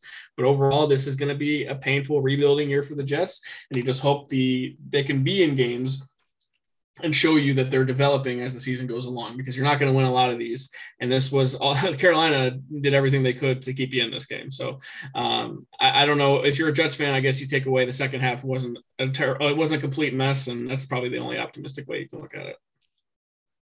Whew, boy, we have, we have to talk about this game, don't we? We don't have to. We can move on. It's eight o'clock. So yeah, I, I mean, I'll just go through it really quick. Becton got hurt, which is you know just absolutely brutal for this team Wilson had no time to throw. Um, I believe he did get a touchdown pass, though, if I remember correctly. So to me, the Jets have a lot to work on defensively. Yeah, you know, they played all right. Darnold, I'm still not overly impressed with. He's got more weapons, he's got more things he can play with here, but still not great. So just, you know, really these two teams feel like the Jets are going to be a five, four to five win team, and the bank or and the Panthers will be anywhere between six and seven wins, I believe. The the real blow for the Jets is Mekhi Becton getting carted off the field. He with a was it an ankle injury, Matt? Do you know exactly what it was? Yeah, it, it well, I know it's a dislocated kneecap. Like a kneecap, okay. Yeah, so he's getting arthroscopic surgery on that, and I believe the recovery time they said is four to five weeks. Yeah, so he's on IR. He'll miss six weeks of game time, and that's a big blow. I mean, Becton was their big first round tackle, who was a stud. Um, so the offensive line already looked shaky enough, and then you lose him, so that's tough for the Jets. Um, my last note on this game: it was good to have Christian McCaffrey back in our lives because yes. he is damn good always. Uh, all right, we're gonna move on to another stink fest. You don't need to spend a lot of time on this, but the most shocking t- game of the weekend, Matt Bush, so the Texans won a game. Hmm. I would probably predict them to go winless this year, uh, but no, the Jacksonville Jaguars had other plans, and this game was not close. The Texans win 37 to 21, and trust me, that 21 is uh, all garbage time is the definition of it. Uh, the Texans dominated this game. Tyrod Taylor, 21 to 33, 291 yards, two touchdowns. The Texans ran the ball over the Jag, all over the Jags, 160 yards on the ground between Mark Ingram, Tyrod Taylor, Phillip Lindsay, and David Johnson. Just saying stop us Jacksonville, and they couldn't do it. Um, and Brandin Cooks five for 132. I loved him as a sleeper in fantasy, and looks like he's going to be that guy as well. So uh, I would say uh, maybe there was another shocking outcome, which we still have to talk about. The Texans dominating anyone is something I definitely didn't think happened this year, and uh, the Jags and the number one overall pick and Trevor Lawrence made it look easy for them. Yeah, I, I man, this is the Trevor or sorry, the Tyrod Taylor just revenge tour right now You know, no lung punctures this year for this guy. Uh, you give him credit, man. He looked sharp. He looked good. The Texans, David Culley, um, really kudos to him for a guy that was just overwhelmingly criticized.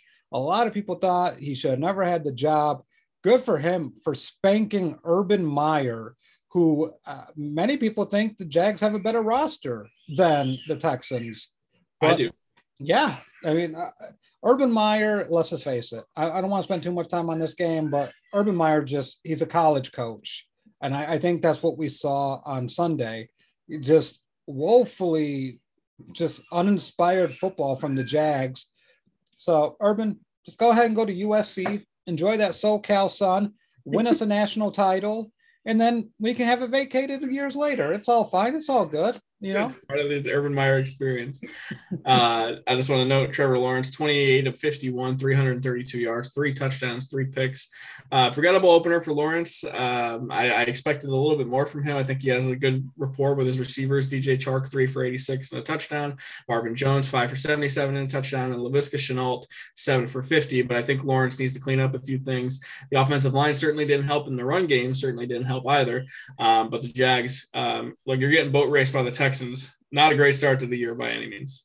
No, and I, I said Trevor Lawrence would throw for 400 yards. Came awfully close. Garbage time mm. still counts. It's true. Sure does.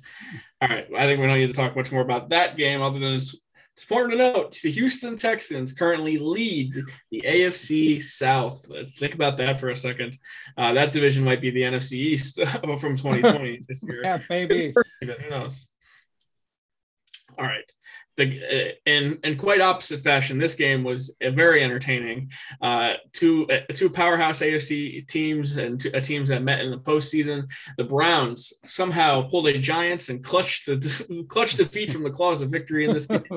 Uh, the Chiefs were on the ropes, backs against the wall the entire time, and they were able to pull it out 33 to 29 on thanks to uh, a guy you may have heard of, um, Patrick Mahomes.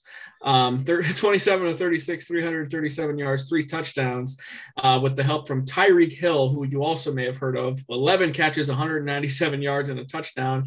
And Travis Kelce, six of 76, two touchdowns. Look, this is the big three for them. It's not a secret. This is who's gonna how they're gonna win games. This is how they might make it to another Super Bowl and win another Super Bowl. Um, but if you're the Browns and you're Baker Mayfield, you want the interception back. Uh, you want the Nick Chubb, you want the, the fumble back, and you probably win this game. But you know know what? You basically have to go in. If you're going to go in the Lambo. you have to play a perfect game to beat the Chiefs. Yeah, to me, the way I look at the Chiefs is that you, you just can never think that you have a game won. A- every moment against them is a high tense moment, thinking that, you know, you have to bury them. I think when you look at the interception, the fumble, and then the muffed punt, which was mm-hmm. equally backbreaking for them, it's just too much to overcome. You know, the Chiefs, you really have to play a clean game of football. You can't have mistakes. I mean, even with a bad offensive line in the Super Bowl, Tampa still respected the Chiefs and they played a very clean game. Mm-hmm. You know, and then we take a look at Cleveland. It's still, to me, the, the AFC feels like you have all these teams, and then you have the very good teams. Like we talked about Buffalo, we talked about um, you know, maybe Pittsburgh, you know, Baltimore, and Cleveland. But then there's the Chiefs. And the Chiefs are just a team that you have to stay on top of. You always have to be mindful of the smallest little details, or you're going to lose this game because Patrick Mahomes is that good. Travis Kelce, you have to make sure he's locked up. They called a play, and you know, Kelce ran this route that wasn't even a route. It wasn't even in the playbook. He just runs mm-hmm. this route and they end up getting the touchdown from it. That's how good the Chiefs are at ad libbing. Mahomes thinks as Kelce. Kelce thinks as Mahomes. Hill thinks as Kelce. It's like they all are all on the same page, and that's what makes them so dangerous. Whereas Cleveland, you know, the, the big takeaway for me, Randy, is well, I'll, I'll, say two things. The defense looks good. You know, mm-hmm. even against Kansas City, the defense looks good. Clowney looks like he is the perfect pairing next to Myles Garrett. It, it's Clowney showed up on tape, mm-hmm. but to me, this offense, as crazy as may sound, they need OBJ to be New York Giants OBJ. They sure do. Because he was this, scratching this game, by the way. He said he didn't feel 100% and they didn't want to risk it, so he did not play. Yeah, I mean, if this team's going to do anything, they have to have that explosive playmaker, and he's that guy. And if he's not the New York Giants OBJ, and he's just kind of like banged up, never going to be 100% OBJ, I I don't know where Cleveland goes from here because they got to get a wide receiver like a Hopkins. Uh, you know, I, I, we used to say Julio Jones. They could have really used Julio mm-hmm. from his Atlanta days, but to, to yeah. me, it's just they need somebody. Jarvis Landry is the perfect possession receiver, but I never felt that Cleveland had that explosive playmaker. If you're a Browns fan, you're absolutely sick about this game because you were dominating this game. You were up real big and you felt really good about it. The defense was controlling the Chiefs and the turnovers. The turnovers absolutely kill you. And honestly, when you're down, no team is in a better place to win when they're down more than the Chiefs. They almost always have you right where they want you because they can score three touchdowns. I believe they scored two touchdowns in, a minute, in a span of a minute game time. Mm-hmm. Like they're one of the very few teams who can do that. And that throw to Tyreek wasn't even a great throw, but the adjustment by Tyreek, the the the knowing I'm going to throw it up and give him a chance to make a play is that instinct that very few quarterbacks actually have, and very few uh, players in, in, the league. You know, Tyreek Hill is one of those guys who can do that. Um, and the Chiefs always seem to find a way to do this. And when you turn the ball over, it only makes their their efforts easier. So even even the AFC title game against the Patriots that the Chiefs lost, they were down, I believe, two scores, and they almost came back and won that game. But to the Patriots' credit, they didn't turn the ball over. The Browns have to clean that up, and they'll be fine. Um, but like you said, uh, and in the narrative, it doesn't it doesn't fit the narrative, Matt, that you know they don't need Odell and they're playing better without Odell. The Browns need Odell, yeah. and they need Odell to be good. And he hasn't been the same Odell since he got there. He, I know he had a thousand yards his first year, first two years, but he hasn't been the same explosive guy. They need that guy. And if he's on the field, he still opens up everything for everyone else. And that's exactly what the Browns offense needs. So if you're the Browns, you're sick, you lost the game, you still did a lot of good things. And if you're the Chiefs, look, this was probably as close as you're going to get to losing the game all year. Uh, if you're if you're a Chiefs fan, you're probably a little concerned about the offensive line. I, I, know it's sort of been patched up this year. I don't think it looked great, but you're playing Myles Garrett, Clowney, like you said, those guys played really well, and the Browns yeah. defense played really well. Um, so maybe it's not a total loss, but at the same time, uh, if you're going to be concerned about anything, it's the line combined with uh, Clyde Edwards-Helaire probably should play a little bit better too. Yeah, and well, I'll say this too, and I, I wrote this down, Randy, and we talk about OBJ for the Browns. But if you're a Chiefs fan, you know, I, I am a Persuado Chiefs fan with how bad my Bears are. But like we talked about it all off season. Is Mecole Hardman going to step up? Demarcus Robinson, is he going to step up? Clyde Edwards Helaire, is he going to step up? And the answer that we saw yesterday was no, no, and no. Mm-hmm. They need somebody else. Mm-hmm. And, and they don't have it. And if they had somebody else, that would make them complete. You take a look at the Buccaneers, and this is what I'm measuring them against now because that's who they lost. Mm-hmm. Mike Evans doesn't have to play a great game. Why? Because you got Godwin, Antonio Brown, and Gronk. Mm-hmm. That makes a huge difference because they have options. You have two guys, you got to have that third. Got to have that third if you're going to be. It's, it's, important to remember they went hard after Juju Smith Schuster uh, this year because he yeah. was a free agent and he went back to Pittsburgh on that one year deal. I mean, they knew they needed another weapon. Uh, it's not something that they completely ignored, but I mean, at the same time, those those guys they got are pretty damn good. They just need CEH and Hardman to step up, and so far they haven't done that. Exactly. Okay. Um, yeah, Emmanuel Davila, Scotty Miller can ball too. It's true. The, the Bucs are just insanely loaded. Yeah, yeah, they're they're so loaded. It's, it's, not even right. Antonio Brown would be a number one on most teams in the league still, and he's their number three. Uh, all right. Uh, all right, moving on. The AFC East matchup, the Miami Dolphins going into New England and shoving it to the New England Patriots, uh, winning 17 to 16. This is a, a, a defensive, hard-nosed football game. It came comes down to the turnovers again. Um, I, feel, like if you're a Patriots fan, your takeaways are Mac Jones looked good, 29 to 39 and a touchdown. Um, but overall, the turnovers are the killer. And you had two fumbles, one by my boy Damien Harris and the other by Rhamondre Stevenson, who fumbled on his first carry. Uh, and that's basically basically the difference of the game. And Brian Flores, man, he is an unbelievable coach because he is just walks in New England and said, "I'm not afraid of Bill Belichick." Take this, and he does, and he wins with Tua, who didn't play a great game. He played fine, uh, but overall, it leaves a lot on the field that you you know wish you could do better at. Um, but overall, this is a big win for the Dolphins. I'm very impressed with how they went into New England and took care of business. Yeah, I mean, I just I don't know if the same if it's the same Patriots. Mac Jones to me looked you know, I guess people say he looked the most prepared out of all the rookies, but I mean, he played one year at Alabama. He, he was pretty good. I mean, you can't take that away from him. To me, though, it's just it was really just kind of, yeah. I I didn't like the flow of the game.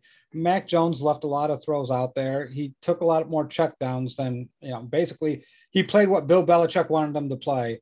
As far as Tua, I know they played the Patriots, but man, this has got to be disappointing if you're a Dolphins fan. Like mm-hmm. th- this is he's supposed to launch into being a you know a top 15 quarterback and instead he looks very much like he's going to be a bottom 10 quarterback mm-hmm. just because he cannot make those key throws and you know they have what they have weapons they have Waddle they have Gesicki and they have um DeVante Parker yeah, DeVante Parker. And, uh, and, they have what's his name coming back off suspension next week, um, Will Fuller. So yeah, I mean, th- th- this is concerning at this point because he's still missing reads. He's still at he's like he sees things. I don't know what the hell he's looking at. So to, to me, I, I don't. The, the Patriots are probably a better football team than the Dolphins, but the Dolphins just I, I don't know, man. If they played each other 10 times, they probably split five and five. You know, mm-hmm. this is kind of like mirror images. Great both coaches, and I tip my hat to Flores because he's really good. Yep, I agree. Uh, not a ton more to talk about in this game, really. I mean, it was hard nosed and it came down to the turnovers. That's really the story for me. Uh, I, I would say Gaskin, uh, not Gaskin, uh, Gaskin actually did look pretty good, I would say. Yeah. Uh, Jalen, Jalen Waddle with the touchdown catch in this game, and he looked really good. And I picked him to win rookie of the year. So that makes me feel good. And by the way, I traded uh, Raheem Mostert in a league. He was my fourth running back for Jalen Waddle because it's a keeper league and I get to keep Waddle nice. in the future. And so far, that's looking like a wonderful trade for me because Waddle scored and Mostert's now out for the entire season. So I'm looking, I'm liking that a lot. Um, but hey, now now the Patriots and Bills find themselves uh, with the Jets behind the Dolphins in the division, who now lead it. So I, I know it's early, but that's that's a big win for Miami, and uh, I still think their uniforms are candy ass. But hey, you'll take everyone you can get, especially those divisional games are very important. All right, we're going to another team, uh, another team not even from Florida, but a game that they had to play in Florida. Uh, and this, I would say, the Texans was the most shocking outcome of the week, but I'd be lying to myself because this game truly it still stuns me. The New Orleans Saints just absolutely crushing the Packers, thirty-eight to three. Uh, LASIK Jameis Winston might be the greatest quarterback ever. Um, Fourteen to 20, 148 yards, five touchdowns for Jameis Winston. Um, he he was all over the place. He was so good. Uh, Alvin Kamara, 20 of 83 on the ground, adding three for eight on the air with a touchdown. So this Jameis is throwing the ball to guys like Deonte Harris and Juwan Johnson and Adam Trautman and Marquez Callaway and Chris Hogan still exists somehow. Like the Saints are a lot of no-name players on offense, and Jameis is slinging it to your point, all offseason, Matt Bushnell is. Maybe James is better than Drew Brees was last year, and we're seeing that now and but this isn't even the story. To me this is like the most crazy narrative ever and it's so funny. But Rodgers and all the dramatic uh, issues he had with the with the Packers all offseason was he going to come back? Was he going to trade? Was he going to retire? Uh, was he going to host Jeopardy? And he's back and he didn't look back. He did not look like he, looked like he missed all camp. He looked like he missed all preseason. He looked like he was so disengaged to the point where many people are saying he pulled a Paul Crewe and just blew the game on purpose. Uh, he was 15 to 28 100 133 yards, no touchdowns, and two picks. That might be the worst game of Rodgers' career. He was so bad. The Packers in general were just horrendous. Matt Bushnell, can you explain what happened here? I, I cannot believe the outcome of this game. And man, it was a whole lot of bad. Um, I kind of alluded to it when they moved it to Jacksonville. Aaron Rodgers is terrible in Florida. Like mm-hmm. if he has to go to Florida, he is uh, at best an average quarterback. To me, I want to talk about Jameis Winston here because it just kind of felt weird last season. And then going into this season, like, you know, there's something to this Sean Payton thing. And then the LASIK. I mean, if if LASIK doesn't get him as a sponsor, I don't know what the hell they should do because this is just the perfect sponsor. He was picking apart that Packers defense left and right. And if this is the Packers defense that they're going to be throwing out there every week, mean, the NFC North's going to be a joke. It, it really is because you're going to be playing teams with a lot better offenses, especially in that NFC West with a guy like Kyler Murray, with a guy like Russell Wilson. Um, the 49ers don't have a quarterback, which is fine because they run the football with eight guys. And then, you know, you play the Rams with Matthew Stafford with a real team now. To me, the Packers defense is bad. They didn't do much to improve it. The whole drama thing, and it goes back to teams like the um, what we talk about with all the drama in the offseason. I already forgot them, but you know, you, just can't go into a season with drama and have all this, this stuff hanging over your head. So to me, the Packers have a lot of work to do, and I think they'll be fine. I think they'll right the ship. I don't think they're winning 14 or 13 games. I think to me, the Packers feel like an 11 win team right now. But man, the Saints, if they if they uncovered a gem in Jameis Winston and he can play quarterback, you know, a former number one overall pick, we know he's got talent, and some of those throws were just on a dime. Mm-hmm. So to me, you know, things are looking up for the Saints they my whole perception this is why it's overreaction tuesday because i had these thoughts on so many teams and the saints being bad was one of my takes that i was pretty i thought i was pretty spot on with and boy did they change my mind. Like their defense is really solid and really stout and I think that presented a lot of problems for the Packers to the point where, like, I think Rodgers was like, all right, screw this. I don't even care anymore. Um, but I just, I don't know if the no name offense can be this good all the time. I think the Packers defense still is not that great. So that helped too. But overall, they played inspired football. I think Sean Payton is the perfect guy to be your coach. He understands the importance of, of what this, the team means to the city, especially after another hurricane hits the city and they're not even allowed to play there. Um, look, I, Sean Payton, I, I, I'm sorry I underestimated underestimated you. You're still a great head coach, one of the best ones in the league. And if you're going to do this Jameis Winston, uh, Drew Brees, who? Uh, who cares that he's gone? Because they're not going to miss him very much at all at this point. Uh, unbelievable, 38 to 3. And I considered the Packers as my survivor pick, and I considered the Vikings as my survivor pick. And I'm very thankful I went with the 49ers instead. Uh, my goodness. All right, we're moving on now. Um, to the last game on the schedule now. Yes, we finally made it. And if you're wondering, oh, Ray hasn't talked about the Giants yet. I really want to talk about the Giants because the Giants stink, uh, as I correctly predicted. And I have been adamant about this for the entire offseason. And I know I'm, I'm very disliked on Giants Twitter because I'm very realistic and I don't romanticize and I'm not optimistic at all. I really try to limit how optimistic I am because being optimistic really only sets yourself up for disappointment and heartbreak and I'm over it. I'm not doing it with the Giants anymore. I for years, for 10 years, I had I hyped up every player they had, every practice squad player that looked good, every uh, fourth round pick they drafted. I was like, oh, this guy's got potential. They could do this. Oh, maybe the offensive line won't be as bad. I'm not doing it to myself anymore. I will be negative to an extreme before I give them the benefit of the doubt because that's what they deserve. The only team at Bushnell since 2016 to not have a winning record at any point in time is the New York Giants, and that continues because the Broncos won 27 to 13, and honestly, the score did wasn't even that close. The Broncos really came in and did what I expected them to do. They dominated the line of scrimmage on both sides of the ball. Teddy Bridgewater, and this is why they picked him to be the, the quarterback. He is not conservative, but he's not going to turn the ball over. He makes plays with his legs, and he just makes the safe play almost every single time, and that's what I love about the guy. He finished 28 to 36, 264 yards, and two touchdowns and then the sealer of the game here was a Melvin Gordon 70 yard touchdown. He finished 11 for 101 and a touch. I think if you're a Giants fan, the biggest disappointment was the defense. Um, you don't expect him to give up 70 yard touchdown runs to Melvin Gordon, and you don't necessarily expect Teddy Bridgewater to play that well. But ultimately, when your defense is on the field, now I got to find the time of possession here, but they were on the field forever. The offense could not get a single thing going at all they they got a 43 yard play early on in the first quarter because of uh, offsides on the, Broncos. They had a free play. Daniel Jones said, "Screw it, I'm going to chuck it up." That was it. And then they went ran a, a sweep to Tony that lost two yards, ran a play up the middle that gained a yard, and they had an incompletion on third down, and they had to uh, and they ended up punting. They didn't even get a field goal out of it. So the Giants and Jason Garrett's offense is a mess. Daniel Jones with another absolutely brutal fumble running, and he even covered the ball up with both of his hands mm-hmm. and bracing for the hit, probably in his mind saying, "Don't fumble, don't fumble," and he still fumbled. He didn't even get hit that hard. The guy drives me absolutely nuts. Oh my god, the the really only bright spot for the Giants it was Sterling Shepard. He had seven for one thirteen and scored the the touchdown. He made a really nice play on the touchdown but Saquon Barkley looks horrible. Uh, was graded the worst, least efficient running back in the league week one. That's not ideal. He he could become a boat anchor real quick with this bad offensive line.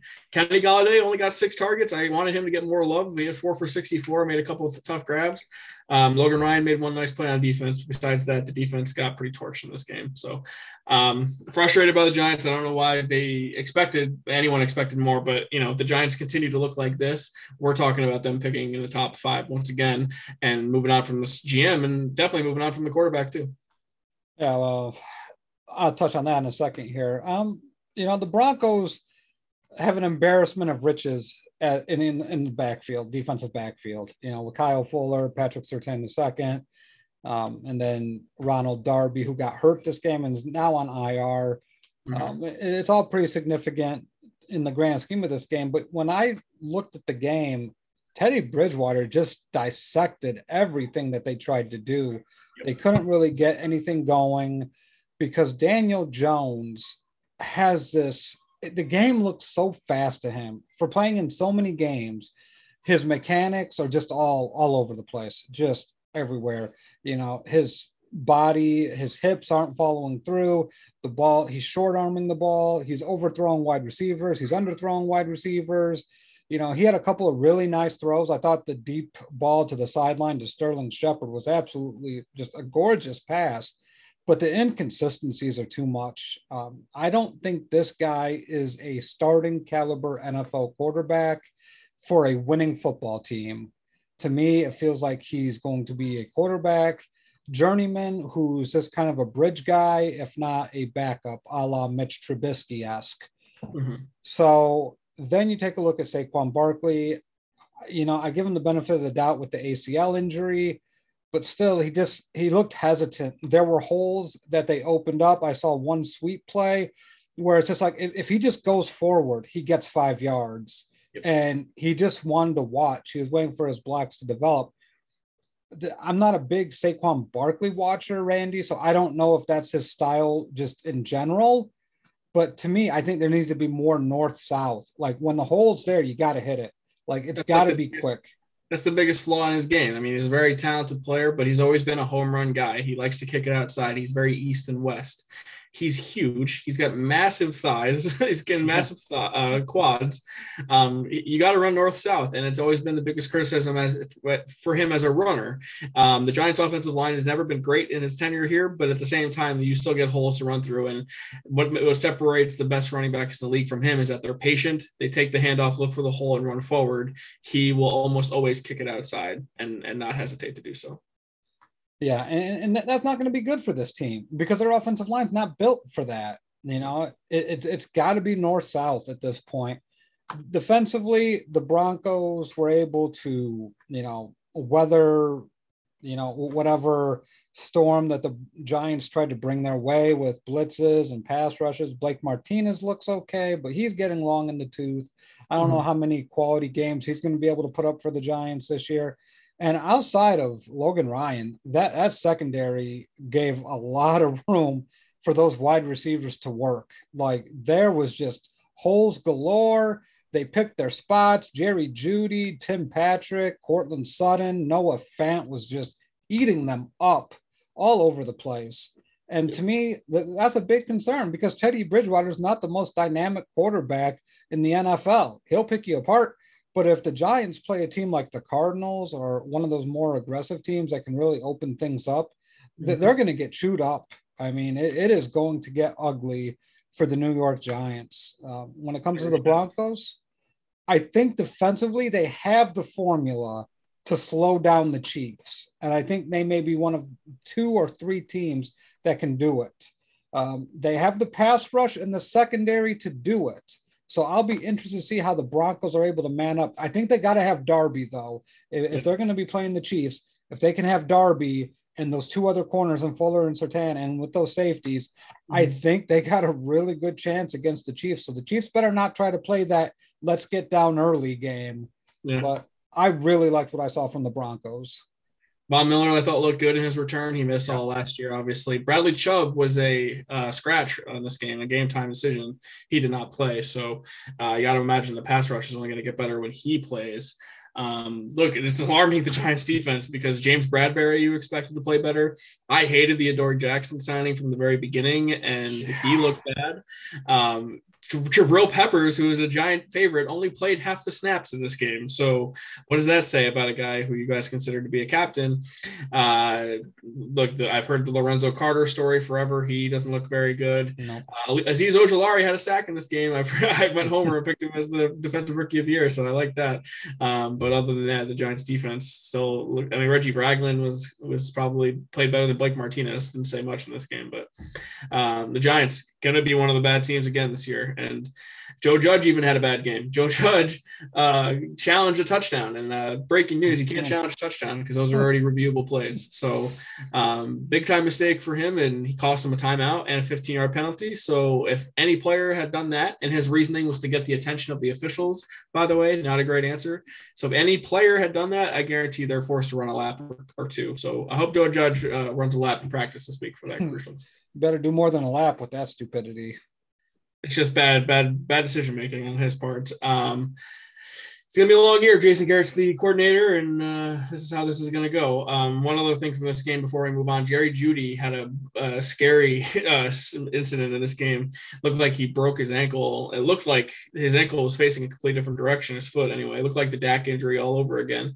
Uh, but good news for him: he only has a high ankle sprain, uh, and he'll miss six weeks. Uh, but they said he'll be back. So I mean, how bad it looked and how bad it is, you know, you'll sign sign the Broncos fans up for that all day.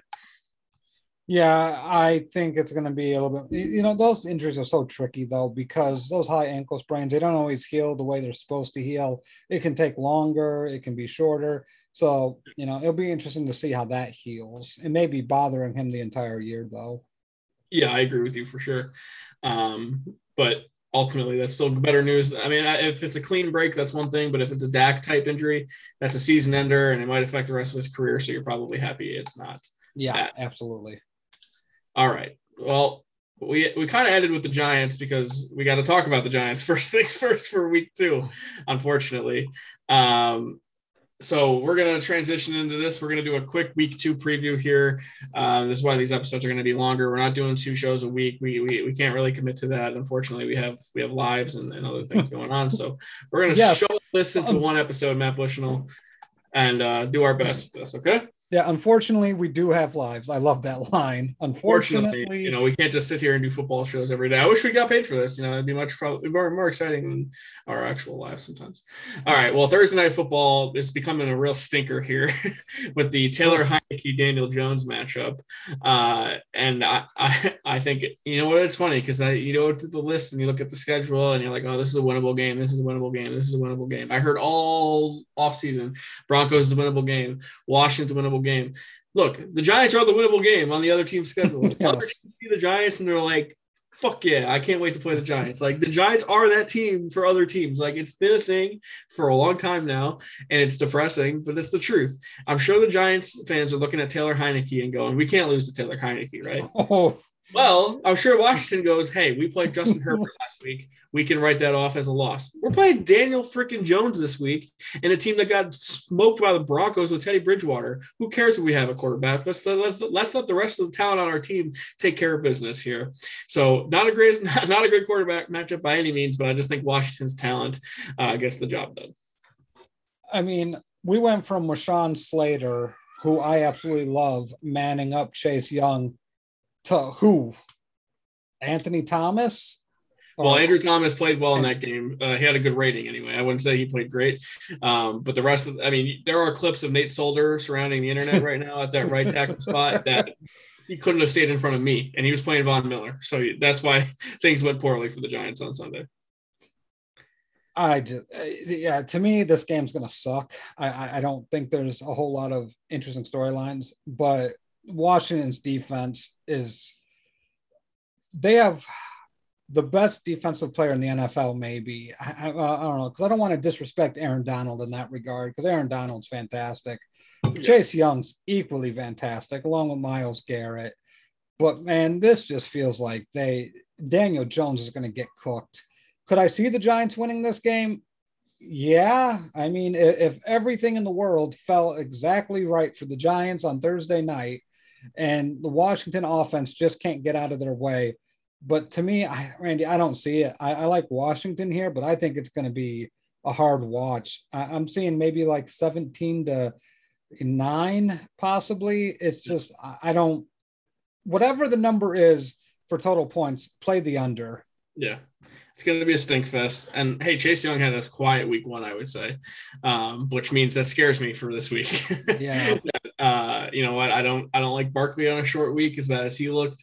Um, the turnaround is just too fast for me to be any optimistic at all about the Giants. I think, you know, you look at the Giants wins in the last five years, a lot of them have come against backup quarterbacks.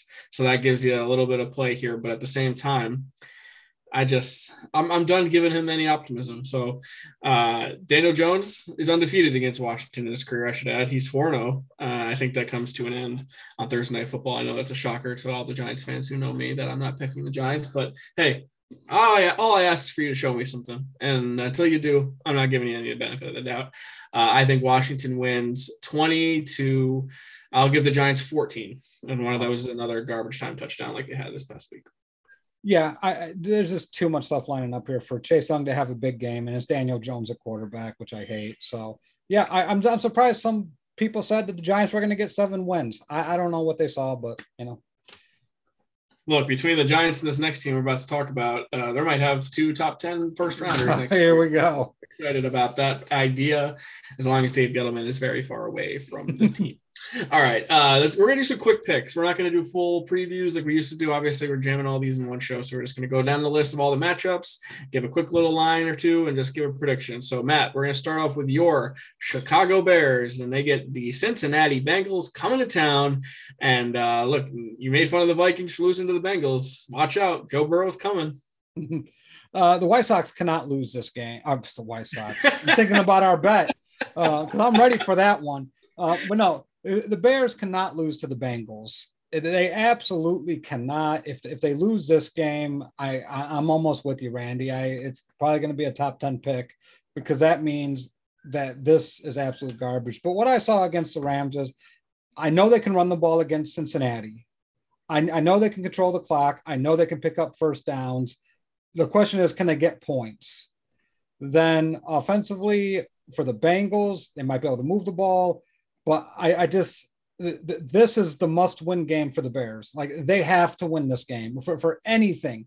And if they lose this game, Nagy should be fired right afterwards.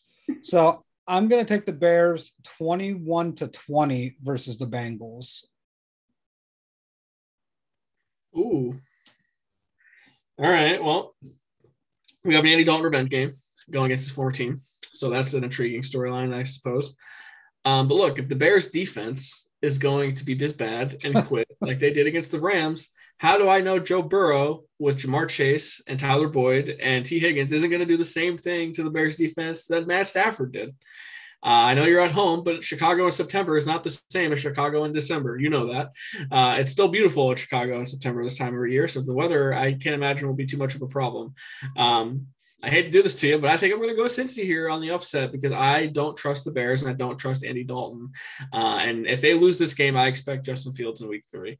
So it could be a blessing in that aspect that you you, you ditch the red rifle after he loses to his former team and you go full on committed to Justin Fields. And I like the Bengals to win in this game. Uh, I will say 24 to 20, and I expect like an all time stinker from Dalton against a defense that he should play well against. So. Uh, all right, Moving on now to the other team in Ohio, they get the Houston Texans, the first place Houston Texans coming into Cleveland. Um, and the Browns, I think, need the Texans in their life right now. I think after that loss to the Chiefs, uh, this feels like a get right game. This feels like a bounce back game. Like, hey, we blew the game against the best team in the NFL, but let's uh, let's fix it against the Texans. And I think this is just a classic. Nick Chubb gets 150 yards on the ground. Kareem Hunt adds 100 all-purpose yards, and maybe Odell finds the end zone in his season debut as well. So. Uh, Um, just at surface value here, I would go Cleveland uh, 31, Texans 14. Yeah, I, th- to me, this feels like a Cleveland revenge game. Stefanski's gonna not going to lose two games in a row. So I'm going to take Cleveland 34, Houston 24. I think Houston's better offensively than we may think. You might be right about that. So I like that. All right. Yeah, this is going to be quick. I call them quick picks in the rundown. We're going to keep them going here because we want to get done within that two hour time frame for you guys uh, and for our own mental health, I would say. Yes. Uh, all right. We have the Los Angeles Rams traveling to Lucas Oil Stadium to play the Indianapolis Colts. Uh, and I think I don't feel any, I could not feel more on the opposite end of the spectrum about two teams than I do uh, how high I feel about the Rams and how low I feel about the Colts. Uh, and I think it's going to continue in this game. You get Stafford in a dome again, and Carson, they got to go get against Aaron Donald. I just feel like this is going to be a rough game for Carson Wentz. And to me, I just think the Rams are going to keep rolling. I, I just I have no reason to believe they won't. Uh, I think the Bears defense on paper anyway should be better than the Colts defense. So and they got absolutely torched. So uh, I like the Rams. I like them. I, will give them a little. I'll say 31, and then I'll say the Colts 17.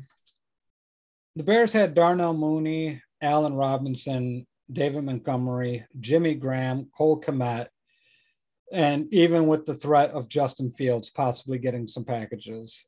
So I know the Bears offense is better than the Colts offense just because of those playmakers. And they got the doors blown off them at the end. Uh, it's just longevity. How long can you keep on trading punches? Yeah. I don't know whose defense is better between the Colts and the Bears. I don't really care at this point. I'm going to take the Rams 37, the Colts 14. Yeah. I just think the Rams are going to absolutely roll teams this year, too. Yeah. All right. Uh, going to Miami, where the Dolphins have their first home game of the year against the Buffalo Bills, and things could get ugly early here for Buffalo if they do not win this game. And I, I mean, if Miami's probably licking their chops, like, hey, we could have a two-game lead on the Bills in this division early on. That'd be great. Um, but then, you know, I you have two quarterbacks I don't necessarily trust. I probably trust Josh Allen more than Tua at this point in time. But I love Brian Flores. I love the coaching matchup. You know, these are two good teams that we have here. Um, Buffalo, I would think, is coming off of and, and, have a bad taste in their mouth after that loss last week. And I would hope they go down into Miami and take care of business. But at the same time, Miami is not an easy out. So they could go down to Miami and it could be a similar thing as Pittsburgh. Maybe the defense shuts them down. Maybe Josh Allen has another rough game. I expect this to be, I expect many Miami games to be played out like the Patriots game they played this past weekend. Um, I don't know if Miami wins. Part of me wants to pick them here, but part of me also thinks that Buffalo can't go down in this division 0-2 already like this. So it's possible. Uh, it would not shock me at all, but I'm going to go Buffalo here in an absolute uh, just barn burner of a game. I'm going to say 20 to 19 Buffalo over Miami. All right. Get ready. Upset alert. Upset oh, alert. Okay. Yeah. I'm taking the Dolphins, baby. Oh. In Miami. Josh Allen is going to revert back to his 2019 Josh Allen form, not his 2020 with fans. He hasn't experienced it. Totally different environment.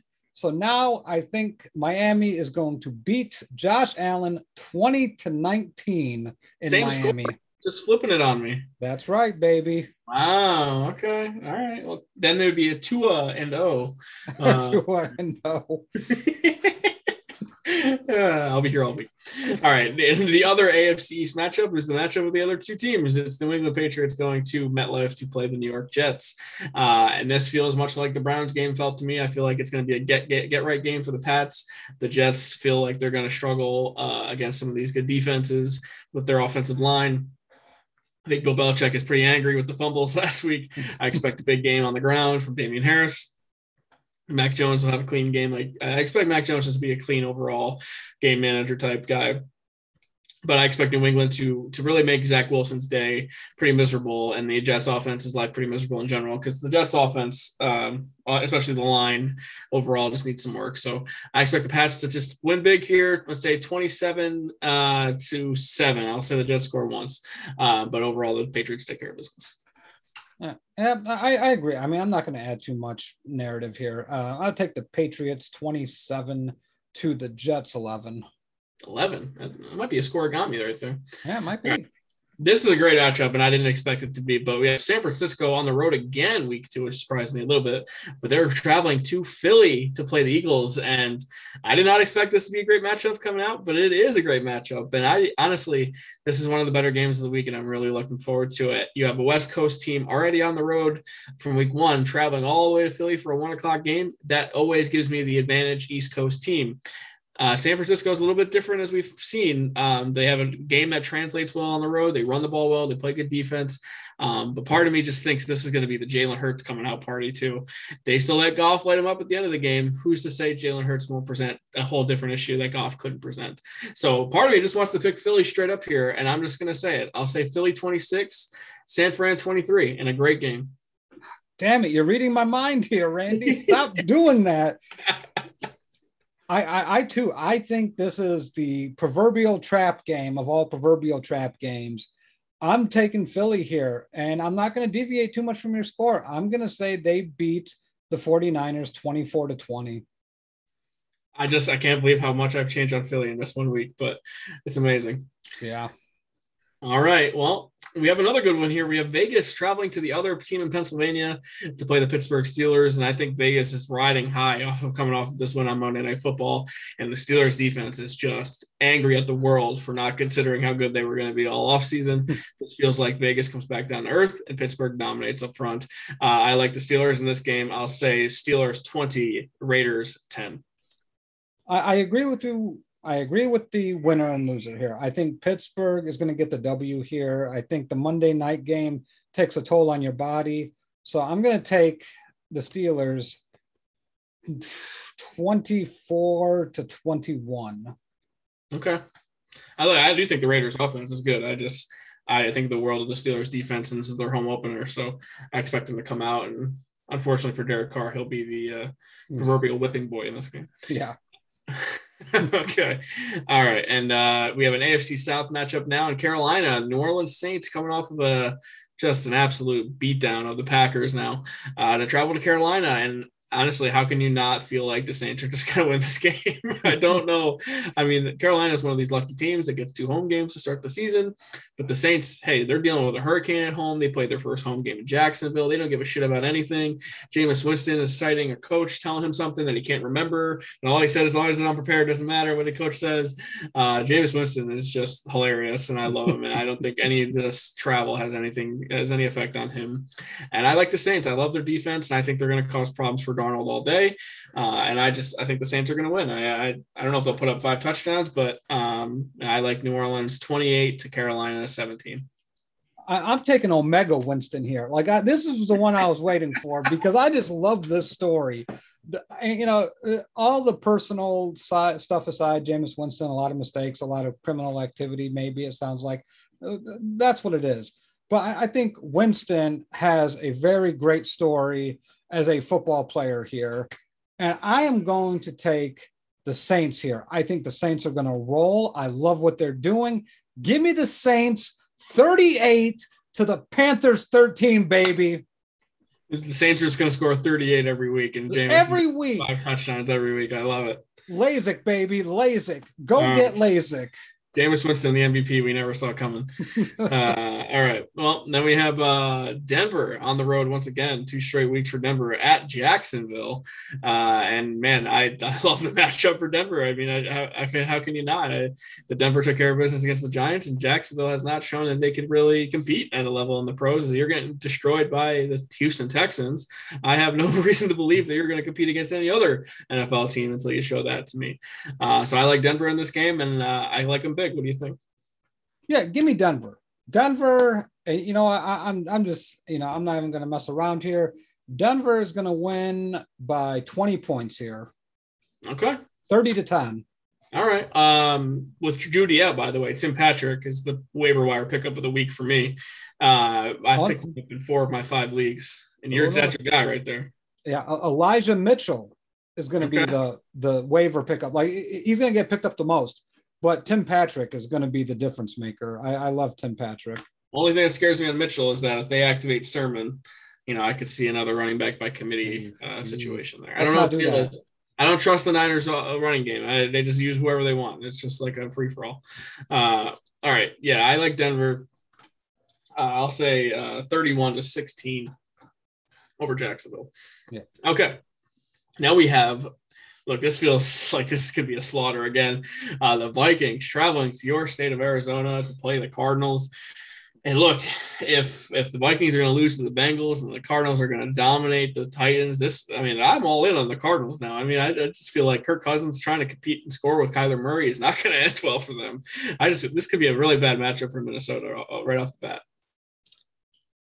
I a bad offensive line that gave up, you know, sacks to Cincinnati, going against J.J. Watt and Chandler Jones right now and Isaiah Simmons. I just give me the Cardinals, baby. Give me the Cardinals. Give me the points. Give it all to me. Uh, I'm going to take the Cardinals here, 31 to the Vikings 17. I just think the Vikings defense also looked horrible in that game, and and they have some patchwork corners. Uh, trying to the Patrick Peterson revenge game. They tried to stick him out there. That didn't go very well. Please put Patrick Peterson on DeAndre Hopkins, please. I, I think that's what's going to happen here. I think Arizona is just going to put it on them. I I, I think they're going to score forty in this game. I think it's going to be forty-one to twenty-four. I, I just. Wow. I think Arizona is going to put it on them. I, I just, I, I, think Vikings are going to come in and just face a buzzsaw offensively. Hey, make me happy. it would make you happy. Uh, this could be the slaughter of the weekend, uh, honestly. And this is the Atlanta Falcons traveling to Tampa Bay to play the Buccaneers. And the Bucs, you know, Tom Brady just gets all the damn luck in the world, I tell you, because they open the week one at home and they get 10 days off and then they get another home game against the freaking Falcons. Like, why can't any other team just get the blessings that the Bucs have and Tom Brady have? Like, this is ridiculous. Just give me the Bucs. They're going to win by like three touchdowns. I, I I'm just going to take the all right, hot take of the week. Here we come. The Bucs are going to put up 55 on Woo! the Falcons. Woo! It's it's going to be 55 to seven. It is, it is going to be so ugly. I you know I don't even know who backs up Brady, but they're going to get some playing time. Antonio Brown three touchdowns. Wow, 55 the double nickel. Yep, double nickel, 55 to seven. That's amazing. Uh, I'll say the Bucs get a 38 spot, and uh, they win 38 to nine, and then they just they coast in the second half. They could up they could put 50, but I think they just coast. I'll say the I'll say the Bucs have 40 by halftime. Woof. Yeah, Manuel Davila in the comments saying, "Start your Bucs" is what you're saying. I would say so. yeah, it, it, it, whatever, whatever Buck you have, except for maybe Rojo and yeah, the running backs. I would avoid the running backs. Yeah, they, they like to drop the football. Yeah, I'm starting Gronk again. That's for sure. Um, all right, this this next game I'm very excited for. This could be one of the this could be the most entertaining game of the weekend. Uh, it is Dallas traveling to SoFi Stadium to play the Chargers. I love this. This is going to be an absolute shootout. Uh, I love this matchup. I, I, just love that we get SoFi every week too. I just love that you know whether it's the Rams or the Chargers, it's going to look yellow and blue, and it's going to be the similar colors. Either way, I'm all in on that.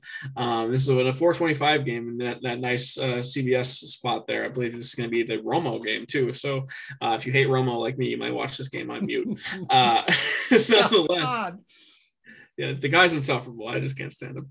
Uh, him and A Rod are just not my favorite uh, color people in the world. All right. Uh, to me, I just I just love the Chargers and, and Dallas. This is a tough matchup for Dallas because the Chargers feel like they're more complete, and Dallas could be coming off of like all right, we played really well against the Bucs. Maybe they could be feeling themselves a little bit, uh, maybe overlooking the Chargers. And I expect Justin Herbert just to have a day against this Cowboys secondary. And uh, I, I don't know. I just feel like, and, and you know, the Cowboys will score because that's what they do. They're good at that. Um, but I just think the Chargers will be too much. And I like, I like them 42 to 34. Uh, I just think it's gonna be a high scoring game there in LA, and I can't wait to watch it. Hmm. High scoring, you say? Oh, you're gonna take Denver, are you? I'm I'm taking Dallas. How about them boys? Yeah. Give me the Cowboys and Dak Prescott. After I saw what Dallas did against a one of the best defenses, well, best defensive fronts in football, yeah. and then they're able to get some key turnovers against the ageless wonder Tom Brady. I, I like Dallas here. I, it doesn't feel like a must win for char for the Chargers. It's not interdivisional. It's not interconference. It's you know you're going outside of it. So to me, it's a it's a game the Chargers can lose and not feel terrible about. So I'm, I'm gonna take Dallas here, 36 to 29. Oof. All right. And here's the thing. I think when you have you know home games, the Chargers probably have the worst home field advantage of any team. You know, I don't know how much fans really care about them in that stadium. So Dallas fans are going to travel. There's going to be a heavy Cowboy fan presence in the crowd that day. So uh, it's not going to shock me if the Cowboys win this game. But I just think I just think like I, I can't ever pick against Justin Herbert unless he's playing like the Chiefs or something. Uh, okay. All right. Uh two game three games left, and we have the last of the 430 games, and it's the Tennessee Titans going to Seattle to play the Seahawks. We talk about matchups. This just feels like an absolutely brutal matchup for the Titans. And uh Russell Wilson, I feel like, he's gonna have another big day. Give me the Seahawks and give me them by at least two scores. Yeah, I mean, from what I saw from Tennessee, there is so much to be worried about defensively from that team and not only defensively but offensively too. If Taylor Lewan is not going to be their best offensive lineman, it's going to be problematic. Mm-hmm. Give me the Seahawks 27 to the Titans 24. Okay. I'll, I'll say 30 to 16 Seattle. And uh, another game where Derrick Henry can't get going because the Titans are down big. So, all right. Sunday night football. I've been waiting all day for Sunday night. It is the Kansas City Chiefs traveling to Baltimore to play the Ravens and the Ravens have an absolutely just horrendous stretch to start the year. Their schedule is brutal, and it's you're going to lose games to the Raiders like the way you did on Monday Night Football. It could get late early for you. you don't want to play the Chiefs, and it's. God, I'm not picking the Baltimore Ravens in this game. I hate to break it to you. If you can't throw it to outside the numbers, you here's the thing with the Chiefs. If you're going to beat them, you got to put up 30. You just have to you can't give away possessions. It, it, you got to play a really, really solid game. I have not seen Lamar Jackson put together an entire game where he's won it just because of himself. Um, I, they may be out there. I'm not saying that they're not, but to me, you got to be able to attack all all points of the field against the Chiefs, and they can't do it. They, they just can't. They're they're a limited football team, and you let Derek Carr explode for 400 plus throwing yards. God help you with Patrick Mahomes. I, am going to take the Chiefs 42 to the Ravens 17. It's it feels like that, right? It just feels like the Ravens are in a bad spot to, to compete with the Chiefs right now. Mm-hmm. Um, I I I'll, i have a similar score, uh, at, but it's it's 45 to 24, and the 24 is a garbage time score too. I just think the Ravens are in a bad spot to compete with Kansas City right now. So, all right, and and, and Lamar hasn't ever beat them anyway. He's come close, but it, it just feels like every time he comes up short. Uh, all right, Monday Night Football, and we are back down to earth after that great game Monday night. last night, I should say. The Detroit Lions traveling to Green Bay to play the Packers. Uh, if I'll say this, if this is not a get right game for the Packers, we're talking about some issues next Tuesday when we come back on the Audible Matt Bushnell. Uh, Aaron Rodgers owns the Lions. I expect him to continue to own the Lions. I don't know if the Packers are going to look like a well-oiled machine, but I do think they're good enough to beat the to beat Detroit here. I'll say Green Bay 28 to 14. Whew, I think the Packers own the Lions with Matthew Stafford. And then you replace Matthew Stafford with Jared Goff. Um, to, to me, it's definitely a get right game for the Packers all around. I think defensively they'll be better. I think offensively they'll be better. I think Aaron Rodgers just lights them up, lights them up, puts on a show here, boys. Um, I'm going to take the Packers 34 to the Lions mm, six. Oof. It's bad yeah. for my, my Lions fantasy advice there. Yikes. Yeah, not going to be pretty. uh, Emmanuel Davila said, "Venture Titans?" Question mark, and I said, "Well, uh, I would say start AJ Brown. That's the only one I feel totally confident in. Uh, I mean, you play Derrick Henry if you drafted him. You're not not playing Derrick Henry, but I mean, he, he, Henry might be able to get some traction in, in this game. I feel. Yeah. I, I just I don't know if it's going to matter. You know, like like you said, if if the Seahawks get up big early, it's so tough to stay with the running game. It really is if you get down big early. Yeah. All right. We've been on here for nearly two hours, Matt Bushnell. So all I'll say is we have many other groups. We have baseball life, basketball life, wrestling life, uh, pop culture life, But the other three, we have great shows. We have Dong City with Vince Mercandetti and Henry Maldonado Jr. We have the Work Shoot Wrestling podcast with Corey Richmond and Jason Brooks.